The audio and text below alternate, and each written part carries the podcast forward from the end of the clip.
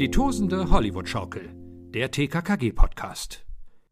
Hallo und herzlich willkommen zu Die tosende Hollywood-Schaukel, unserem TKKG-Podcast. Ich bin Anna und ich begrüße meinen Podcast-Kollegen Thomas, der sitzt in Berlin. Schönen guten Abend, hallo. Hallo, wie geht's dir heute? Heute? Ja, es geht. Also, eine 5-Tage-Woche hinter mir, jetzt sagen wieder alle so, oh, eine 5-Tage-Woche, aber ich bin es nicht mehr gewohnt, weil ich habe ja schon öfter mal hier anklingen lassen, da ich in Kurzarbeit bin, ist halt meine Arbeitszeit immer ein bisschen verteilter, aber ich habe diese Woche 5 Tage gearbeitet und ich bin es einfach nicht mehr gewohnt. Ich muss erstmal wieder reinkommen, weißt du? Ja, du Armer. Ja, ich Armer. Okay, pass auf. Weißt du, warum es mir nicht so gut geht? Weil die haben bei mir vorm Haus, also ich wohne ja auch in einem Mietshaus, hier bin eine der Parteien, und die haben jetzt diese Woche ein komplettes Gerüst hingebaut vor die Häuserfassade, weil die Balkone neu gemacht werden.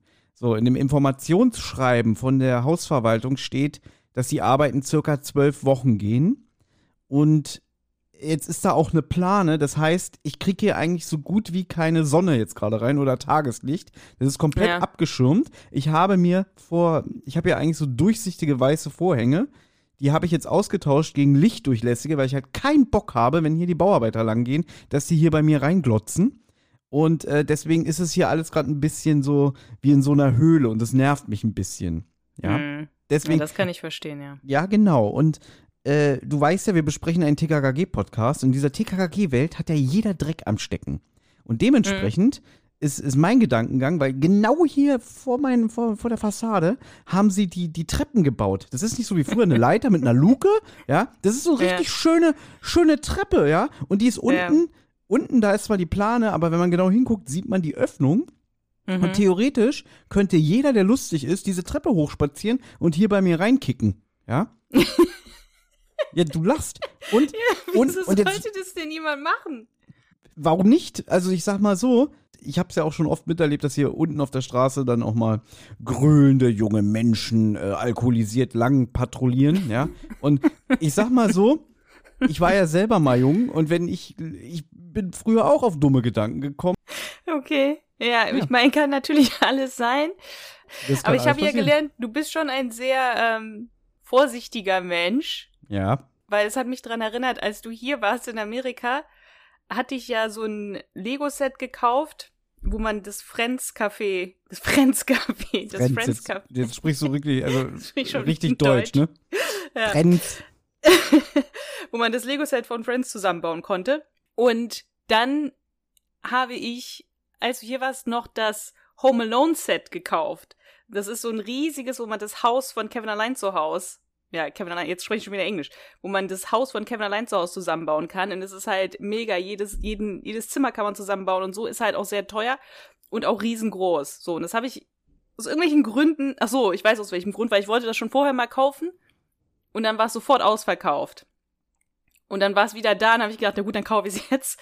Mittlerweile ist es nicht mehr ausverkauft, jetzt kann man es immer noch haben, also irgendwie war es vielleicht da gerade sehr beliebt. Auf jeden Fall haben wir das dann mitgenommen auf unseren Roadtrip. Weil ist egal warum. Auf jeden Fall hatte ich es dann die ganze Zeit im Auto und du hast gedacht, es würde vielleicht jemand ins Auto einbrechen und das Home Alone Set klauen wollen. Ja. Und deswegen mussten wir das immer mit so einem Handtuch hinten auf dem Rücksitz abdecken, damit da keiner irgendwie reinkiekt ins Auto und dann denkt, oh, das Kevin allein zu Hause Set, ja, da breche ich mal ein und nehme es mit. Ja, Anna, aber mark my words, wenn irgendwann mal wirklich, weil man muss ja auch dazu sagen, dass du fährst es ja immer noch spazieren. Ja, ist immer noch im Auto, weil es halt riesengroß ist. Ja. Und meine Wohnung, in Anführungszeichen Wohnung, mein Zimmer, recht klein ist. Ja, aber du gibst mir doch recht, du bist ja Hausbesitzerin. Ja? Ja. Ne? Also jetzt, die gehört ja wirklich ein Haus. Und da hast du aber selber gesagt, ja, ich lasse das Set aber nicht hier, weil du ja Airbnb-mäßig dein Haus immer vermietest, weil du ja sonst irgendwann pleite gehen würdest, dieses riesige Haus immer leer stehen zu lassen. Und da hast du aber selber gesagt, ich lasse das doch nicht hier, dann ist es weg, ja? Gut, in einem Airbnb-Haus, da kann das schon mal passieren, dass da jemand vielleicht denkt, oh, das nehme ich vielleicht mit. Weil es haben Leute entweder Teller kaputt gemacht oder mitgenommen. Auf jeden Fall hatte ich dann irgendwie da früher mal 6 Teller, dann war nur noch einer da. Mhm. Also von den großen Tellern. Deswegen, ja, da wollte ich es lieber nicht liegen lassen, deswegen ist es jetzt im Auto, ja. Ja, und das fährt jetzt immer schön jeden Tag in L.A. spazieren, ja. Deswegen, also wie gesagt, mark my words, wenn es irgendwann mal weg ist, weil sie dir hinten die Scheibe eingeschlagen haben, komm nicht zu mir heulen, ja. Ach ja. Aber ich freue mich, wenn du es irgendwann zusammenbaust, aber es wird wahrscheinlich nicht in deiner kleinen Butze da in L.A. passieren, weil du einfach nicht den Platz hast. Ich hab's ja persönlich gesehen, deswegen, das geht einfach nicht. Eigentlich wollte ich ja, dass du ein Foto von mir machst, wo ich das halte, weil man da, wo man nur diese Box hält, weil man dann sieht, wie riesig das Ding ist. So groß habe ich es mir nicht vorgestellt, muss ich sagen. Aber nee, ich will es schon, ja, hier kann ich es nicht zusammenbauen, wenn ich mal wieder woanders lebe, wo ich mehr Platz habe. Ja. Aber ist auch dann eine gute, vielleicht Vorweihnachtszeitaktivität. Mhm. Aber da braucht man, glaube ich, schon ein bisschen Zeit für, ne? Naja gut, ich habe ja einmal das Lego Friends Set, das Café, das Central Perk zusammengebaut. Wie lange waren das? Also natürlich auch ein bisschen Zeit dabei gelassen. Jetzt denkt ihr euch ja wahrscheinlich irgendwie, der war 3 Wochen in den USA, zum ersten Mal in seinem Leben und hat nichts Besseres zu tun, als ein Lego-Set zusammenzubauen. Ja, das war dann, wenn abends quasi nichts zu tun war, da konnte man dann sowas zum Beispiel machen und das war auch sehr entspannt. Da habe ich auch ein Hörspiel dabei gehört und so alles. Ja, und ich weiß gar nicht, wie lange es gedauert hat. 4 Stunden netto, wenn es hochkommt oder so. Weißt du noch, wie lange du gebraucht hast? Weil du hast es ja dann komplett nochmal auseinandergenommen und selber gebaut. Ja, genau. Nee, ich weiß nicht. Ja, ich glaube, kommt auch so hin. Also nicht, ich habe es nicht an einem Tag fertig gebaut, in einem Rutsch, sondern hat schon über 2 Tage, glaube ich, gedauert. Und jedes Mal so ein paar Stunden, also 4, vielleicht 5 oder so. Bei mir war es natürlich ein bisschen schwieriger, weil ich es nicht in diesen einzelnen Tütchen hatte. Weil wenn man das sonst neu kriegt, hat man ja immer so Abschnitte, die man zusammenbaut. Aber ich hatte ja einfach, als ich das wieder auseinandergebaut hatte, einfach alle Teile in einer Kiste. Und dann war es natürlich ein bisschen schwieriger, die einzelnen Teile zu finden. Mhm, ja. Naja. Aber du bist ja auf den Geschmack gekommen, ne? Jetzt bin ich ich habe nie Lego als Kind gespielt. Und hatte da auch nie Interesse dran. Und jetzt auf einmal will ich alle Lego-Sets. Es gibt da irgendwie so ein Baumhaus. Ich liebe ja Baumhäuser. Ich hätte gerne ein Baumhaus. So ein riesen krasses Baumhaus, auch mit $200 das Ding. Und ein Winnie-Pooh Haus fand ich auch super. Die Friends Apartments. Da hat man Monikas und Chandlers Apartment, die man so zusammenbauen kann. Da ist auch da haben wir ja gesehen, da ist ja auch der Cheesecake in der Mitte. Ja. Also im Gang, im Flur. Und Joey hat auch einen Löffel, mit dem man es dann essen kann. Stimmt. Eine meiner Lieblingsfolgen, also zumindest der Part, ja, weil da wird ja bei Friends dann immer wieder ein New York Cheesecake an, jetzt reden wir schon wieder über New York Cheesecake, das hatten wir schon öfter das Thema. Ja, deswegen sage ich es ja, die Hörer wissen das ja vielleicht schon, wenn sie unsere anderen Folgen gehört haben, dass das eine deiner Lieblingsfolgen ist. Genau, und da wird immer wieder ein New York Cheesecake an das Apartment von Monika geliefert und ja, Rachel und Chandler verleiben sich den immer ein und dann wird wieder einer geliefert und dann sagen sie halt irgendwie, ja, okay, vielleicht lebt ja auch die Person nicht mehr und alles so eine Sachen. Und dann legen sie ihn ja dann auch, glaube ich, raus, damit der Postbote oder der Lieferant es sieht und dann liegt der da immer noch. Genau, also ja. Gibt es eigentlich einen guten Friends-Podcast? Keine Ahnung, habe ich nie gehört oder habe ich nie gesucht danach. Ich glaube, es gibt englische, aber ich glaube, im Deutschen gibt es noch nicht. Mm. Aber ich könnte mich auch irren. Wahrscheinlich gerade zum Zeitpunkt dieser Aufnahme entsteht gerade einer. Keine Ahnung. Anna, wir haben ja noch ein paar andere Programmpunkte, bevor wir zu unserer heutigen Folgenbesprechung kommen. Mhm. Eine Folge, die du dir übrigens gewünscht hast, das kann man ja schon mal sagen, weil du bist heute wieder dran. Ja. Und bevor wir aber damit beginnen, hier noch ein bisschen Hausmeisterei. Einmal möchten wir uns bedanken bei allen unseren HörerInnen, die uns regelmäßig mit TKKG-Büchern versorgt haben, weil wir ja irgendwie mal gesagt haben, es ist extrem schwer, an TKKG-Bücher zu kommen, weil es die halt nicht mehr im Handel regulär zu kaufen gibt und auch nicht als E-Books gibt. Aber da haben dann einige von euch zugehört und auch gehandelt und jetzt regelmäßig uns versorgt. Und da möchten wir uns halt, wie gesagt, nochmal für bedanken. Aber wir möchten an dieser Stelle dann auch sagen, wir sind jetzt wirklich versorgt, weil wir haben noch einen anderen Weg gefunden, die Bücher jetzt quasi einzusehen. Und deswegen brauchen wir jetzt keine Bücher mehr. Deswegen an dieser Stelle wirklich vielen lieben Dank. Aber wir brauchen jetzt keine mehr. Ist so. Ja, war wirklich sehr nett. Wir haben sehr viele bekommen von sehr vielen Hörern, die das sehr großzügig angeboten haben.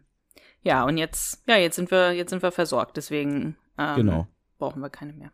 Denn auch mit dem Hinweis, dieser Podcast wird am Ende nicht alle TKKG-Folgen vermutlich besprechen, weil wir immer sagen, wir wollen unsere Lieblingsfolgen besprechen und da sind dann auch einige bei, wo wir sagen, da haben wir wirklich keine Lust drauf und dementsprechend brauchen wir dann natürlich auch nicht die Bücher zum Vergleich. Der zweite Punkt, wir hatten ja vor 2 Sendungen den CR Rodenwald alias Christian hier zu Gast. Da haben wir die Folge Die weiße Schmugglerjacht besprochen und das ist ja die Folge, in der aus Tarzan Tim wird. Und da haben wir hier natürlich ein bisschen spekuliert. Sag mal, warum, was war denn da damals los und so weiter. Und haben uns dann auch nur auf das bisschen, was wir im Netz gefunden haben, verlassen. Ich glaube, es hat uns sogar noch ein Hörer nochmal genau geschrieben, was da los war. Aber, jetzt kommt's. Wir haben alte Radiointerviews bekommen von einem Herrn namens Jakob Lieseheld. Schöne Grüße an dieser Stelle. Und der hat nämlich damals im Jahr 2000 Interviews geführt. Einmal mit Rolf Kalmuczak, also alias Stefan Wolf, dann mit Sascha Draeger und mit Veronika Neugebauer. Und an einer Stelle in einem von diesen Interviews, da erzählt der Rolf Kalmuczak, wie aus Tarzan Tim wurde. Und erstens nochmal zur Vervollständigung und natürlich, um jetzt genau vom Erfinder selber zu hören, was da damals los war, würden wir jetzt dieses Interview einspielen. Deswegen vielen lieben Dank an Jakob Lieseheld. Natürlich auch der Hinweis, der macht nämlich selber einen Podcast namens #Mensch. Den Link dazu packen wir in die Shownotes. Und er hat damals, wenn ich das richtig sehe, für Radio Lotte in Weimar diesen Beitrag oder beziehungsweise diese Beiträge produziert. Unter www.radiolotte.de kann man da auch die gerne mal da einen Besuch abstatten. Den Link packen wir auch in die Shownotes. Und ansonsten würden wir das jetzt gerne einspielen. Und wir haben sogar noch mehr aus diesen Radiointerviews. Da kommen wir nochmal im Laufe unserer Sendung heute zu sprechen. Aber jetzt erstmal Stefan Wolf, wie er uns erklärt, wie aus Tarzan Tim wurde. Warum wurde Tarzan 1 in Tim umbenannt? Was gab es da für Hintergründe, sag ich mal? Da gibt es ganz entscheidende Hintergründe. Das war ungefähr so bei Band 30, wenn ich mich recht entsinne, da passierte Folgendes. Plötzlich bekamen wir aus Amerika eine ganz bittere Drohung, denn, und das habe ich vorher nicht gewusst, das hat überhaupt keiner gewusst, es besteht, Sie wissen, es gibt die Tarzan-Bücher, zu Anfang dieses Jahrhunderts wurden die geschrieben, der Urwaldmensch. Diesen Namen Tarzan habe ich also entliehen, weil der als Spitzname eigentlich gebräuchlich war und passte irgendwo auf den Typ, den ich da ins Leben gerufen habe, zumal es ja für alle 4 lebende Vorbilder gibt. Ja? Ich habe also nicht so, die sind nicht nur Fantasieprodukte, sie sind ein bisschen natürlich zurechtgebogen, aber für alle 4 gibt es lebende Vorbilder. Okay. Ich habe nicht gewusst, dass man einen Namen Tarzan auch als Spitznamen nicht verwenden kann. Aber es ist Folgendes. Für diese Tarzan-Bücher, wie gesagt von 1920 etwa, gibt es eine Nachfolgegesellschaft, die hat die gesamten Rechte. Die residiert in Kalifornien in einem winzigen Dorf da, das heißt sogar Tarzana. Ist sogar danach benannt. Die vergeben weltweit die Rechte auf den Namen Tarzan. Wenn also ein neuer Film entsteht, eine neue Serie oder irgendetwas, wo der Name Tarzan verwandt wird, muss man sich die Rechte dort kaufen. Das habe ich nicht gewusst, das hat auch im Verlag, das hat hier in Deutschland überhaupt keiner gewusst. Aber es ist Fakt, es ist Tatsache. Jetzt kamen die wir hatten die spitz gekriegt, dass die bestlaufende Jugendbuchserie, die Nummer 1 im deutschsprachigen Raum, einen Helden hat mit dem Spitznamen Tarzan. Die kamen zu uns und sagten, wir wollen $1 Million. Sonst machen wir euch den Prozess. Uns ging natürlich die Sitzfläche auf Grundeis. Und wir haben dann alle Juristen bemüht und die sagten, oh, den Prozess würden wir verlieren. Da gibt es nur eins, Umbenennung. Nun gibt es in der Branche der Medien eine Regel, die gilt, never change a winning team. Was also gut läuft, soll man auf keinen Fall verändern. Es wird nicht besser, es wird schlechter. Uns blieb nichts anderes übrig. Ich musste Tarzan umbenennen, damit die mit der $1 Million, wären wir pleite gegangen, da hätte TKKG damals aufgehört. Okay, ich habe ein bisschen Rache genommen, ich habe den damaligen Tarzan im nächsten Buch ins Kino geschickt, und er sieht sich einen Tarzan-Film an, ist empört, kommt aus dem Kino raus und sagt, verkündet, wer mich noch einmal Tarzan nennt, der kriegt Kloppe von mir, dieser unfertige, leicht verblödete Bodybuilder, der da sich von Ast zu Ast schwingt, das bin nicht ich. Jetzt musste ich natürlich das Logo TKKG erhalten. Also musste Tarzan wieder einen T, einen Namen bekommen, der mit dem Initial T beginnt. Ich habe also alles abgeklopft, der Beste war Tim. Naja, dann habe ich ihn eingebaut, insofern, indem Tims Mutter sagt, ja, aber wir haben dich doch früher als kleinen Jungen immer Tim genannt, als du noch so klein warst, nach deinem Großvater Timotheus, der war klassischer Archäologe und hat den Namen gehabt, Timotheus, wie der Mann aus der Bibel. Und von dem Tage an hieß Tarzan also Tim. Es gab damals eine Flut von Leserbriefen, die alle wissen wollten, ist das noch derselbe Junge? Und ich habe mir die Finger wund geschrieben. Ich habe 3 Sekretärinnen verbraucht, die immer wieder antworten müssen, jawohl, es ist derselbe. Nichts ändert sich, es ist nur ein anderer Vorname. So, da habt ihr das gehört. Jetzt sind, glaube ich, alle Fragen beantwortet. Ja, also, er hat es uns selber erklärt und ich finde, damit haben wir wieder einen journalistischen Beitrag hier geleistet in unserem Podcast. Ja, deswegen, ja, perfekt, Anna, perfekt. Ja, vielen lieben Dank dafür, dass wir das hier einspielen dürfen. Genau. Deswegen hört mal rein in den Podcast #Mensch unter www.mensch.de könnt ihr da gerne mal dem Jakob Lieseheld zuhören, was der so macht. So, Anna, jetzt überlasse ich aber das Wort dir, weil ich habe jetzt gerade sehr viel gelabert. Okay, vielen lieben Dank, Thomas. Ja, wir besprechen ja heute, das haben wir noch nicht gesagt, die Entführung des Popstars. Und ich habe das Gefühl, dass jetzt viele Leute die Hände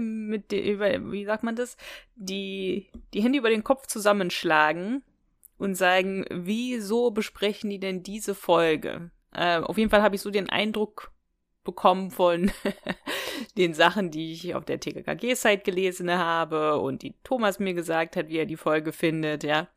Aber ich habe mir die Folge ausgesucht, weil es ist wirklich eine meiner Lieblingsfolgen. Ich habe die Folge immer gerne gehört und war eigentlich überrascht, dass die nicht so gut ankommt, weil ich die eigentlich mega gut finde. Ja, deswegen wird sie heute besprochen und vielleicht kann ich ja einige Hörer davon überzeugen, dass sie doch eigentlich eine unterhaltsame, nette Folge ist. Ja, du weißt, das nennt man ja Guilty Pleasure. Genau, ja. Deswegen und am Ende spielt es ja keine Rolle. Also klar, der allgemeine Duktus zu dieser Folge ist relativ negativ, das kann ich auch bezeugen. Aber meine Güte, wenn sie dir am Ende gefällt, das ist das Wichtigste. Und ja, den Rest spare ich mir jetzt für das Fazit auf. Das Schöne ist, es handelt sich ja hierbei um ein Hörspiel, was keine Buchvorlage hat. Deswegen konnten wir auch gar nicht das Buch als Vergleich lesen. Es ist ein reines Hörspielskript. Es trägt die Nummer 96 und erschien wohl am 1.7.1996. Also ein über 25 Jahre altes Hörspiel, aber für mich schon eine der neuen Folgen, wenn man ehrlich ist. Und da werde ich auch später nochmal drauf zu sprechen kommen. Ja, wie gesagt, Autor ist mal wieder Rolf Kalmuczak, alias Stefan Wolf. Ich würde gerne auf eine Sache kurz eingehen, nämlich was das Cover angeht. Anna, ich habe nämlich eine Frage. Im Hörspiel wird ja gesagt, dass die Kefi so eine tolle, schöne Stimme hat. Warum hält sich dann der Pianist die Ohren zu? Habe ich jetzt gerade nicht vor Augen, müsste ich mir mal angucken. Ich kann es jetzt kurz zeigen. Habe es mir nie aufgefallen. Mir ist immer nur dieses schicke Outfit von ihr aufgefallen. was ich auch irgendwie, also sie sieht für mich irgendwie nicht aus, stimmt, aber sie sieht für mich auch halt irgendwie, hat so ein merkwürdiges Outfit an. Okay, ich kann dir sagen, warum der sich die Ohren hält, weil das ist nicht Kefi Fidelitas, sondern das ist Evelyn Melancholy und die hat doch eine ganz, ganz furchtbare Stimme, hat Tim doch gesagt, ganz am Ende und das wird sie wohl sein. Dann ist das aber ein mega Spoiler. Naja, ein Spoiler, du. Wenn man die, nein, das ist Schwachsinn, was ich gesagt habe, weil es ist erstens kein Spoiler und zweitens wäre es ja dann eine Hörspielszene, die es gar nicht gibt, die nicht existiert. Genau, die tritt ja nicht live auf. Ja. Also klar, das war jetzt ein Spoiler, den du gerade gemacht hast, also weil du hast jetzt eigentlich schon jemanden, ist ja egal, ich hoffe ja, die Leute... Wir machen hier keine Spoiler, mich nervt es immer mit diesem, das ist ja ein Spoiler oder sowas. Jeder, der die Folgenbesprechung hört, wird die jetzt nicht denken, ich warte jetzt bis ganz am Ende, bis die Auflösung kommt. Entweder hatten Leute die Folge gehört oder sie hören die Besprechung und wissen ganz genau, dass wir das jetzt nicht so besprechen, als würde man hier Spannung aufhalten oder sowas. Ja, das sind keine Spoiler hier. Das war doch nur ein Spaß, Mann. Natürlich kennen die Leute schon die Folge. Aber es soll wohl angeblich auch Hörer geben, die ja gar nicht die Hörspiele kennen oder so und trotzdem erst die Folgenbesprechung hören. Aber ja, du hast recht. Jeder, der jetzt quasi sich beschwert, was ja gar nicht vorkommt, wenn man ehrlich ist. Ist noch nie vorgekommen, das sagst du immer nur. Ja, ich weiß. Das ist so irgendwie so in mir drin. Entschuldige bitte. Ja gut, dann fangen wir jetzt mal an. Wir starten mit Funky Music. Ja, also man hat so eine funky Gitarre am Anfang.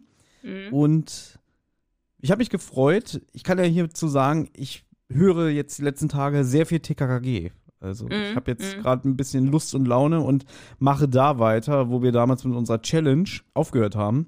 Denn mein Ziel ist es ja, dass ich am Ende sagen kann, ich habe jetzt wirklich alle TKKG-Folgen gehört und da habe ich noch ordentlich was vor mir. Ich habe jetzt aber so die letzten Tage ungefähr 10 Hörspiele gehört, zwischen dem Bereich 120 und 130.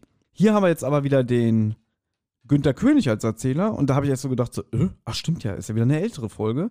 Weil der ist ja in dem Folgenzyklus, wo ich gerade bin, nicht mehr da. Und da habe ich mich ein bisschen gefreut.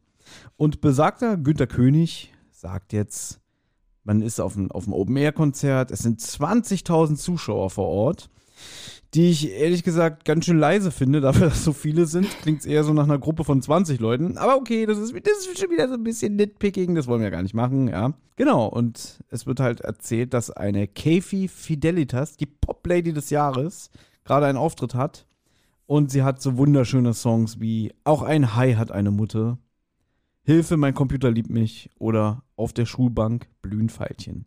Und das hat mich so ein bisschen wirklich so auch an die Zeit erinnert, in der das Hörspiel erschienen ist, so, das klingt so richtig nach 90s, so 90er, weißt du? Ja.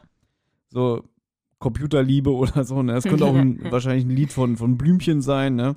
Ja. Und dieses Auch ein Hai hat eine Mutter. Es gab mal so ein Lied, aber das war erst später, das war so Mitte der Nullerjahre. Kennst du das, dieses kleine Hai? Weiß ich nicht. Ja, das ging irgendwie so und die war dann, glaube ich, auch bei Top of the Pops, die Sängerin oder so. Die hat dann immer so, also ihr könnt es jetzt nicht sehen, aber die hat dann immer so gemacht, zum Beispiel so kleiner Hai, död, död, död, död, död, död. Fängt an, dass man so Daumen und Zeigefinger auseinander macht. Großer Hai und dann schon so die Hände so aneinander gefaltet, död, död, död, död, död. Riesenhai, dann macht man es schon mit den Armen, ne? Mega-Hai, da macht man irgendwie Gymnastik dabei, keine Ahnung. Furchtbares Lied. Ja? Und da erinnert mich das so ein bisschen. Schnie, schna, schnappi, bla bla bla bla. Ja, pass auf. Ja. Ja. Schön ist übrigens, dass der Erzähler hier sagt, dass die Kefi Fidelitas durch ist. Sie war richtig ausgepowert. Ja. Das habe ich lange nicht verstanden. Also ich hab's einfach überhört und dann irgendwann vor ein paar Jahren, ich glaube, das war eine Unterhaltung mit meinem Bruder, haben wir dann festgestellt, er meint ausgepowert. Ja. Ja klar, aber er spricht das W halt mit. Also er wird ausgepowert. Und da ist auch schon wieder witzig, also ich weiß es nicht, weil das ist ja auch so ein bisschen TKKG-Sprech. Meinst du, das ist mit Absicht oder da hat die Regie versagt? Da hat die Regie versagt. Ja. Gut, die Regie würde ja jetzt sagen, wenn man den Bobcast hört, ja, den Hashimitenfürsten Bobcast, Ja. Da wird ja gesagt, dass diese Dinger, dass diese Sachen absichtlich ach so, ja, gemacht worden sind. Ach so, du hast ihn ja noch gar nicht gehört. Ich erzähle dir ja jetzt hier ich hab ein paar Spoiler. Gut. Witzigerweise in diesen Interviews von dem Jakob Lieseheld, da sagt der Kalmuczak auch, dass er ja die Wirklichkeit als Versatzstücke benutzt, weißt du? Und deswegen nehme ich mal auch an, diese komischen Liedtitel hier mit Hilfe, mein Computer liebt mich, sind ja laut dem Humor von dem Rolf Kalmuczak so eine Anspielung auf die Wirklichkeit. Also, dass natürlich auch damals in den Charts auch wirklich der letzte Müll war, ne? Und wenn du dir heute mal wirklich die Jahrescharts, die Singlecharts, das war ja auch noch diese Euro-Pop-Dance-Zeit, weißt du? Wenn du dir die noch genau anguckst, da ist auch viel Scheiße bei. Das stimmt schon, weißt du? Ja. Ja. Interessant finde ich übrigens, hier wird gesagt, dass die Kefi 11 Zugaben gegeben hat. Das sagt dann gleich ihre, ich weiß gar nicht, was das ist ihre Managerin, ihre Agentin oder? Ihre Managerin, ja. Genau, die Heike. Kind, 11 Zugaben waren zu viel, 6 hätten auch gereicht. Also, ich muss jetzt auch mal sagen, ja, ich war schon auf sehr vielen Konzerten in meinem Leben, ja. Und 6 Zugaben habe ich noch nie erlebt, ja. Also, das Höchste waren, glaube ich, 4. Das war, glaube ich, damals bei einem Beatsteaks-Konzert. Da haben die wirklich nochmal eine 4. Zugabe gegeben, was wirklich extrem selten ist. Normalerweise sind das höchste der Gefühle 3. Ja? Und natürlich kann es natürlich sein, dass die Kefi vielleicht immer nur für ein Lied rauskommt. Und dadurch, dass es ein Open Air ist, war es vielleicht auch ein kürzeres Konzert. Ich weiß es nicht, aber 11 Zugaben finde ich extrem übertrieben. Ich glaube, das sollte man nicht so überanalysieren. Ich glaube, das Doch. ist einfach. Ich glaube, das ist absichtlich überzogen und sozusagen nochmal überzogen. Ne? Also 6 Zugaben sind schon überzogen und dann sind 11 nochmal überzogen. Das ist einfach Fantasie. Ich weiß nicht warum, aber ach, wirklich, ja? Sollte einfach nur, glaube ich, so die Absurdität des Ganzen noch mehr hervorbringen.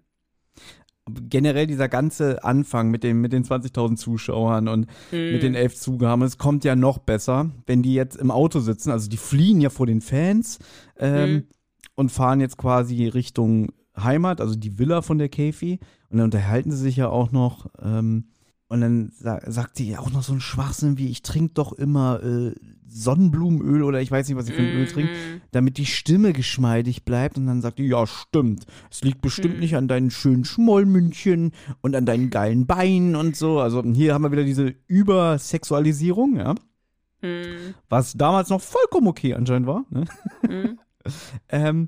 Aber schön ist dann auch der Satz irgendwie, naja, du bist ja auch schon 23. Da spürt man das Alter, ja. Fand ich auch witzig. Aber es ist auch, das ist halt witzig. Wenn das ein Erwachsener hört, ist das natürlich witzig. Und wenn das ein Kind hört, denkt er wahrscheinlich wirklich, 23 ist tatsächlich alt, ja, wenn man das als 10-Jähriger hört. Also, ich glaube, das ist halt lustig, wenn man es als Erwachsener hört, und als Kind denkt man da nicht drüber nach.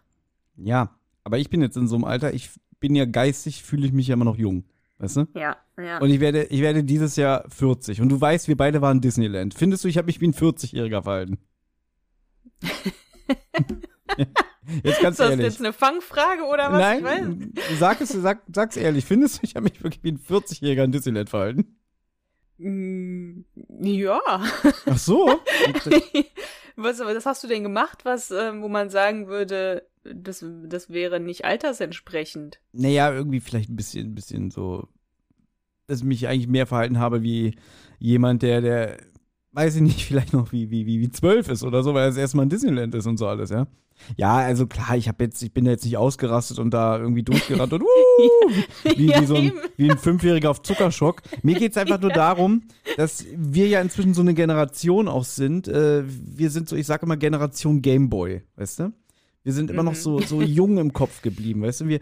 Wir sind keine Nachkommen von Kriegskindern oder so, sag ich jetzt mal irgendwie.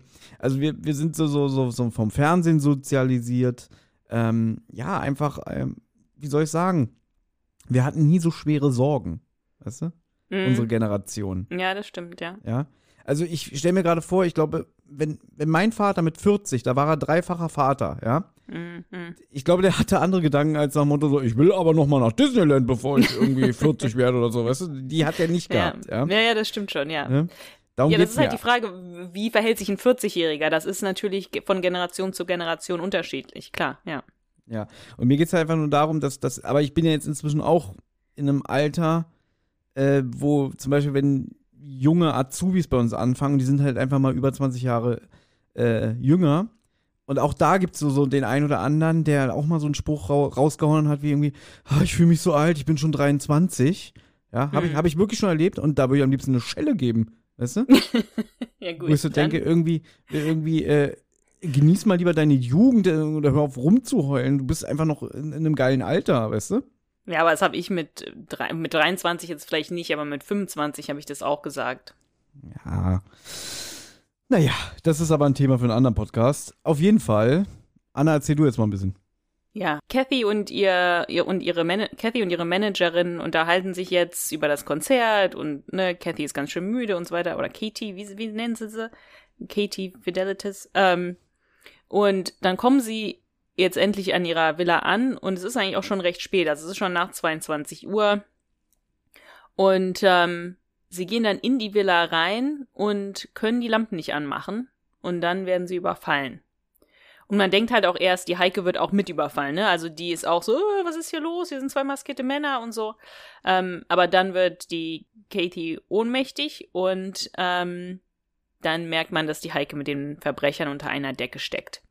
Nee, Anna, das merkt man hier noch nicht. Das ist eher verwirrend. Du hörst halt irgendwie, was ist denn hier los? Dann hörst du, wie so, dass sie überwältigt werden. Dann ist kurz Pause und dann hört man die Stimme von Katie, die sagt, gib ihr nicht so viel Chloroform. Das ist nicht die Stimme von der Heike. Das ist an dieser Stelle noch wirklich ein bisschen verwirrend, weil du hast eben noch die Kefi brüllen hören und jetzt ist plötzlich Ruhe und dann hört man, nicht so viel, sonst wacht sie nie wieder auf. Und dann hört man halt die Stimme von einem Mann, der auch nochmal wichtig wird. Der dann auch so sagt irgendwie, ja, das sollte reichen. Nee, das ist nicht die Heike. Und dann hört man aber so Geräusche wie man hört einen Aufbruch und dann Türen knallen und ein Auto fährt weg. Und hier finde ich auch schön die Überblendung, weil da halt so düstere Musik, glaube ich, im Hintergrund ist. Das Auto fährt weg, dann ist immer noch, ja, Naturgeräusch, also so Grillenzirpen und so, sage ich jetzt mal. Mhm. Und plötzlich hören wir, wie TKKG angeradelt kommt und sich unterhält. Also du hast hier keinen Break mit dem Erzähler, sondern das geht so fließend ineinander über, was ich persönlich schön inszeniert finde. Ja, okay, dann habe ich das immer falsch gehört, dass ich dachte, dass es die Heike wäre, die dann sagt, gib ihr nicht so viel Chloroform. Aber jetzt, wo du sagst, stimmt, das ist die Stimme von der Katie. Gut, dann ist es halt da eigentlich noch verwirrender. Oh, finde ich eigentlich noch besser, ja. Ja, genau. Und jetzt hören wir halt TKKG, die einen tollkühnen Plan gefasst haben, denn die wollen unbedingt ein Interview von Kefi haben. Die waren, wenn ich das richtig verstanden habe, sogar auf dem Open Air gewesen und weder davor noch danach hat sich die Möglichkeit gegeben, mit Kefi irgendwie in Kontakt zu kommen, aber sie kennen ja natürlich die Privatadresse und denken sich jetzt, wir wollen da mal klingeln, denn eine Freundin von Gabi, die Sabine, die hätte nämlich Geburtstag, aber das arme Mädchen liegt gerade im Krankenhaus und ist der größte Fan, kann alle Texte mitsingen und die würde sich natürlich super freuen, nicht nur über das neue Album, sondern auch noch, ja, unterschrieben, signiert von Kefi. So. Ja, sie hat es ja eigentlich gesagt, sie will die neue CD, aber nur mit Autogramm. Das finde ich auch schön, also dass man so selbstbewusst sagt, nee, also Gabi, ich möchte zwar, dass du mir was zu meinem Geburtstag kommst und mir die CD schenkst, aber wenn, dann nur mit Autogramm. Apropos Selbstbewusstsein, das habe ich vorhin vergessen zu sagen, wir haben noch kurz gesprochen darüber, dass du jetzt alle Lego-Sets haben willst, ja, also ich persönlich würde mich sehr über das Disney-Schloss freuen. Ja, also $400 oder so. Ne? Liebe HörerInnen, wenn ihr mir wirklich mal eine große Freude macht, weil wir wollen ja nicht viel, ne? Wir haben keinen Patreon oder so oder keine Donation-Buttons, aber wenn ihr mir mal einen großen Gefallen tun wollt, das Disney-Schloss aus Lego, das hätte ich sehr gerne. Ja. Ach ja, naja, wenn wir so Hörer haben wie Gabi, dann kriegst du es ja vielleicht. Das stimmt, ja. Gut, als sie an der Villa ankommen, sehen sie, dass das Tor und die Haustür offen steht. Und ich glaube, das wird nochmal wichtig. Hier haut schon mal Tim einen sehr geilen Spruch raus. Ja, hier stimmt was nicht, das check ich ohne Display. Ja, das finde ich passt auch schön in diese Zeiten. Also das ist da vielleicht noch so ein flotter Spruch, oder? Ja, klar. Aber lange vor Smartphones. Ja, genau, deswegen, ja, also ja. Seiner Zeit voraus, ja. Ja, finde ich super. Treffen auf einen Fan von der Katie, die treffen halt auf den, sie stöbern den so, Tim stöbert den sozusagen auf und der schwärmt davon, wie toll sie aussieht und das halt ganz ohne plastische Chirurgie, ne, also alles ist echt an ihr, die Haare, die Lippen, die Beine und so weiter und sie ist halt so wunderbar und dann sagt er auch, erst durch sie habe ich erfahren, dass auch ein Haifisch eine Mutter hat.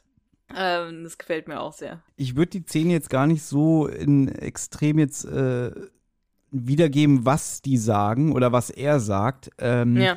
Erstmal wird er von Michael Lott gesprochen. Ich glaube, ich habe schon mal den Namen Michael Lott in unserem Podcast erwähnt, weil das ist ein Schauspieler, der 1964 in Hamburg geboren wurde und den kennt man aus ganz vielen deutschen Serien und Filmen. Der hat zum Beispiel in dem Film Wie die Karnickel die Hauptrolle gespielt. Den habe ich sogar damals im Kino gesehen. Okay. Das ist, glaube ich, kennst du den Film Der bewegte Mann? Nee. Der ist mit Til Schweiger und das war auch damals, das war der endgültige Durchbruch von Til Schweiger. Der ist, glaube ich, von 95. Und der basiert auf einem Comic von Ralf König. Und ich glaube, dieser Film Wie die Karnickel beruht auch auf dem Comic von Ralf König, aber man kennt Michael Lott auch, zum Beispiel hat er einen Polizisten im Film Vollidiot gespielt, ja. Ah, okay. Aber er ist auch unter anderem die Station Voice von 91,4, dem Berliner Rundfunk oder auch MDR Thüringen, Radio Hamburg, Antenne 1 und bei Sat1 auch. Und er hat auch mal in einer Folge Pastewka unter anderem mitgemacht, nämlich in der Folge Der Camper, was auf so einem FKK Zeltplatz spielt und so anderem. Eigentlich ein ganz vielseitiger Schauspieler. Ich mag den auch und ich mag auch die Stimme. Spielt auch öfter mal einen Fiesling. Unter anderem, glaube ich, bei der Drei-Fragezeichen-Folge Straße des Grauens, die Nummer 170. Und ja, hat hier einen Auftritt als schon doch ein bisschen verwirrter, liebestoller, weißt du, von dieser Kefi. Und ich habe jetzt auch im Vorfeld in der Recherche gelesen, da waren Stimmen wie, dass Leute den extrem anstrengend finden, wie er die Rolle intoniert. Ich finde es okay. Ich finde es ganz witzig. Aber ich mag auch den Schauspieler und die Stimme. Deswegen, es ist ein bisschen anstrengend, ihm zuzuhören, weil er halt so extrem übertrieben spricht. Weil er zum Beispiel auch, er ja jetzt schildert, er hat mitbekommen, dass Kefi wohl entführt wurde, weil hier ist gerade irgendwie was Merkwürdiges passiert, weißt du? Und dann sagt er auch so zum Beispiel, ich hab das Kennzeichen gesehen. PR4. Und das ist halt sehr überzogen, ja. Stimmt, aber ja, macht mir nichts. Ich find's eigentlich ganz gut. Ich find's auch gut und ja, man kann jetzt von dem halten, was er will. Von der Figur, sage ich jetzt mal, es ist leicht anstrengend, aber es ist auch amüsant. Und jetzt könnte man auch noch das Fass aufmachen und fragen irgendwie, weil Tim spricht es ja aus. Er sagt, sie sind ein Spanner. Ja. Und er kommt ja am Ende sogar noch gut weg. Das stimmt, Sinne. Ja. Also eigentlich, ich hätte mir auch vorstellen können, es gibt auch Folgen, wo Tim gesagt hatte, wir beide gehen jetzt zur Polizei, weil sie sind ein Spanner und das können wir nicht gutheißen. Und sie müssen sich jetzt mal für ihre Taten oder für ihr Vorgehen verantworten. Also hier sind TKKG in meinen Augen sogar noch recht gnädig mit dem. Das stimmt, ja. Also die sagen sogar noch, Gabi sagt ja später auch zu ihm irgendwie, man merkt, sie hält nicht viel von dem und sagt dann irgendwie so, naja, vielleicht haben sie an ihrer Liebestollheit irgendwie das eine oder andere missverstanden. Außerdem stinken sie nach Bier. So, weißt du, das sagt sie sehr abschätzig, weißt du? Ja. Also man merkt durch das Verhalten von TKKG, dass sie von dem Typen halt überhaupt nichts halten. Aber sie glauben ihm ja doch ein bisschen. Ja? Und da kommt es dann auch gleich zu einer schönen Situation, dass zum Beispiel dann Tim dann sich ein bisschen irgendwo hochklettert und reinguckt. Aber ich glaube, das kommt doch erst, wenn jetzt die Heike wiederkommt, ne? Ja, genau, das kommt noch nicht, ja. Also erstmal, er erzählt halt nur, dass er beobachtet hat, dass die Managerin, also er hat halt die Szene, die wir gerade gehört haben, hat er eigentlich beobachtet. Der war wohl schon vorher dann da, ne? Also, dass die Managerin und die Kathy überfallen worden sind und dann auch die Kathy weggeschleppt worden ist. Und ich finde es ein bisschen merkwürdig, dass sie die Tür und die Villa und sowas alles offen stehen gelassen haben. Also, wenn die Kathy eh schon betäubt war und sowas, hätten sie ja auch schon mal die Tür abschießen können und so. Naja. Und er kann sich halt ein bisschen ungenau an die Kfz-Nummern erinnern. Also gibt halt, sag ich mal, so 4 Versionen. Ne? Also die letzte Ziffer ist entweder eine 8 oder eine 6 oder eine 0 oder irgendwie so. Und dann mag ich auch Tim. Sie sind zwar nicht der ideale Augenzeuge, aber kommen gleich danach. Mhm. Und es gibt ja viele Studien und so, die sich mit so Augenzeugen beschäftigen und dass man eigentlich ein viel schlechterer Augenzeuge ist, als man denkt, ne? Und dass man sehr, sehr leicht beeinflussbar ist. Deswegen, das finde ich eigentlich immer so witzig, dass TKKG ja immer irgendwie, wenn TKKG ein Augenzeuge ist, immer ganz genau sagen können, der war so groß und hatte diese Haarfarbe und diese Augenfarbe und das Kennzeichen und das und so weiter. Und eigentlich ist ja gezeigt, dass es ganz leicht beeinflussbar ist und so. Aber gut. Es gibt ja sogar Studien, das habe ich auch mal gelesen, wo man Leuten quasi Erinnerungen einpflanzt, die sie gar nicht hatten. Ja. Dass dann wirklich Leute plötzlich Sachen erzählen, die sie nie erlebt haben, aber es wirklich so erzählen, als wären sie dabei gewesen. Die glauben es wirklich, ja. Genau, genauso wie dieses, wenn du eine Erinnerung erzählst, habe ich auch mal gelesen, jedes Mal, wenn du diese Erinnerung erzählst, überschreibst du die Erinnerung neu mit der Version, die du gerade erzählst. Deswegen, wenn man so Anekdoten erzählt, die werden auch jedes Mal ja ausgeschmückter oder übertriebener oder man dichtet noch irgendwas dazu. Aber du überschreibst die Erinnerung mit dem, wie du es gerade erzählt hast und beim nächsten Mal erzählst du euch die Erinnerung, wie du sie wiedergegeben hast. Ja. Es gibt so einen interessanten TED-Talk von einer Forscherin, die Erinnerungen forscht und sowas. Und sie hat halt gesagt, Erinnerung ist so wie eine Wikipedia-Seite. Also du kommst immer wieder rein und kannst was ändern und andere Leute können auch reinkommen und was ändern. Also weil wie dich jemand was fragt oder so. Zum Beispiel, wenn man Leute fragt, nach einem Autounfall, wie schnell sind die Autos ineinander gerast? Ja, dann gibt man eine höhere kmh-Zahl an, als wie schnell sind die Autos gefahren. Solche Sachen. Also man kann halt Leute da sehr beeinflussen. Apropos Autos, die mit hohen kmhs ineinander krachen. Jetzt fährt ein Wagen vor und da sitzt die Managerin drin, die Heike. Und steigt aus und dann sagt sie, was ist denn hier los und was macht ihr hier? Und Tim spricht sie halt an und sagt, ich weiß gar nicht, ob die jetzt auch sagen, was dieser Mann hier macht, der Beutler.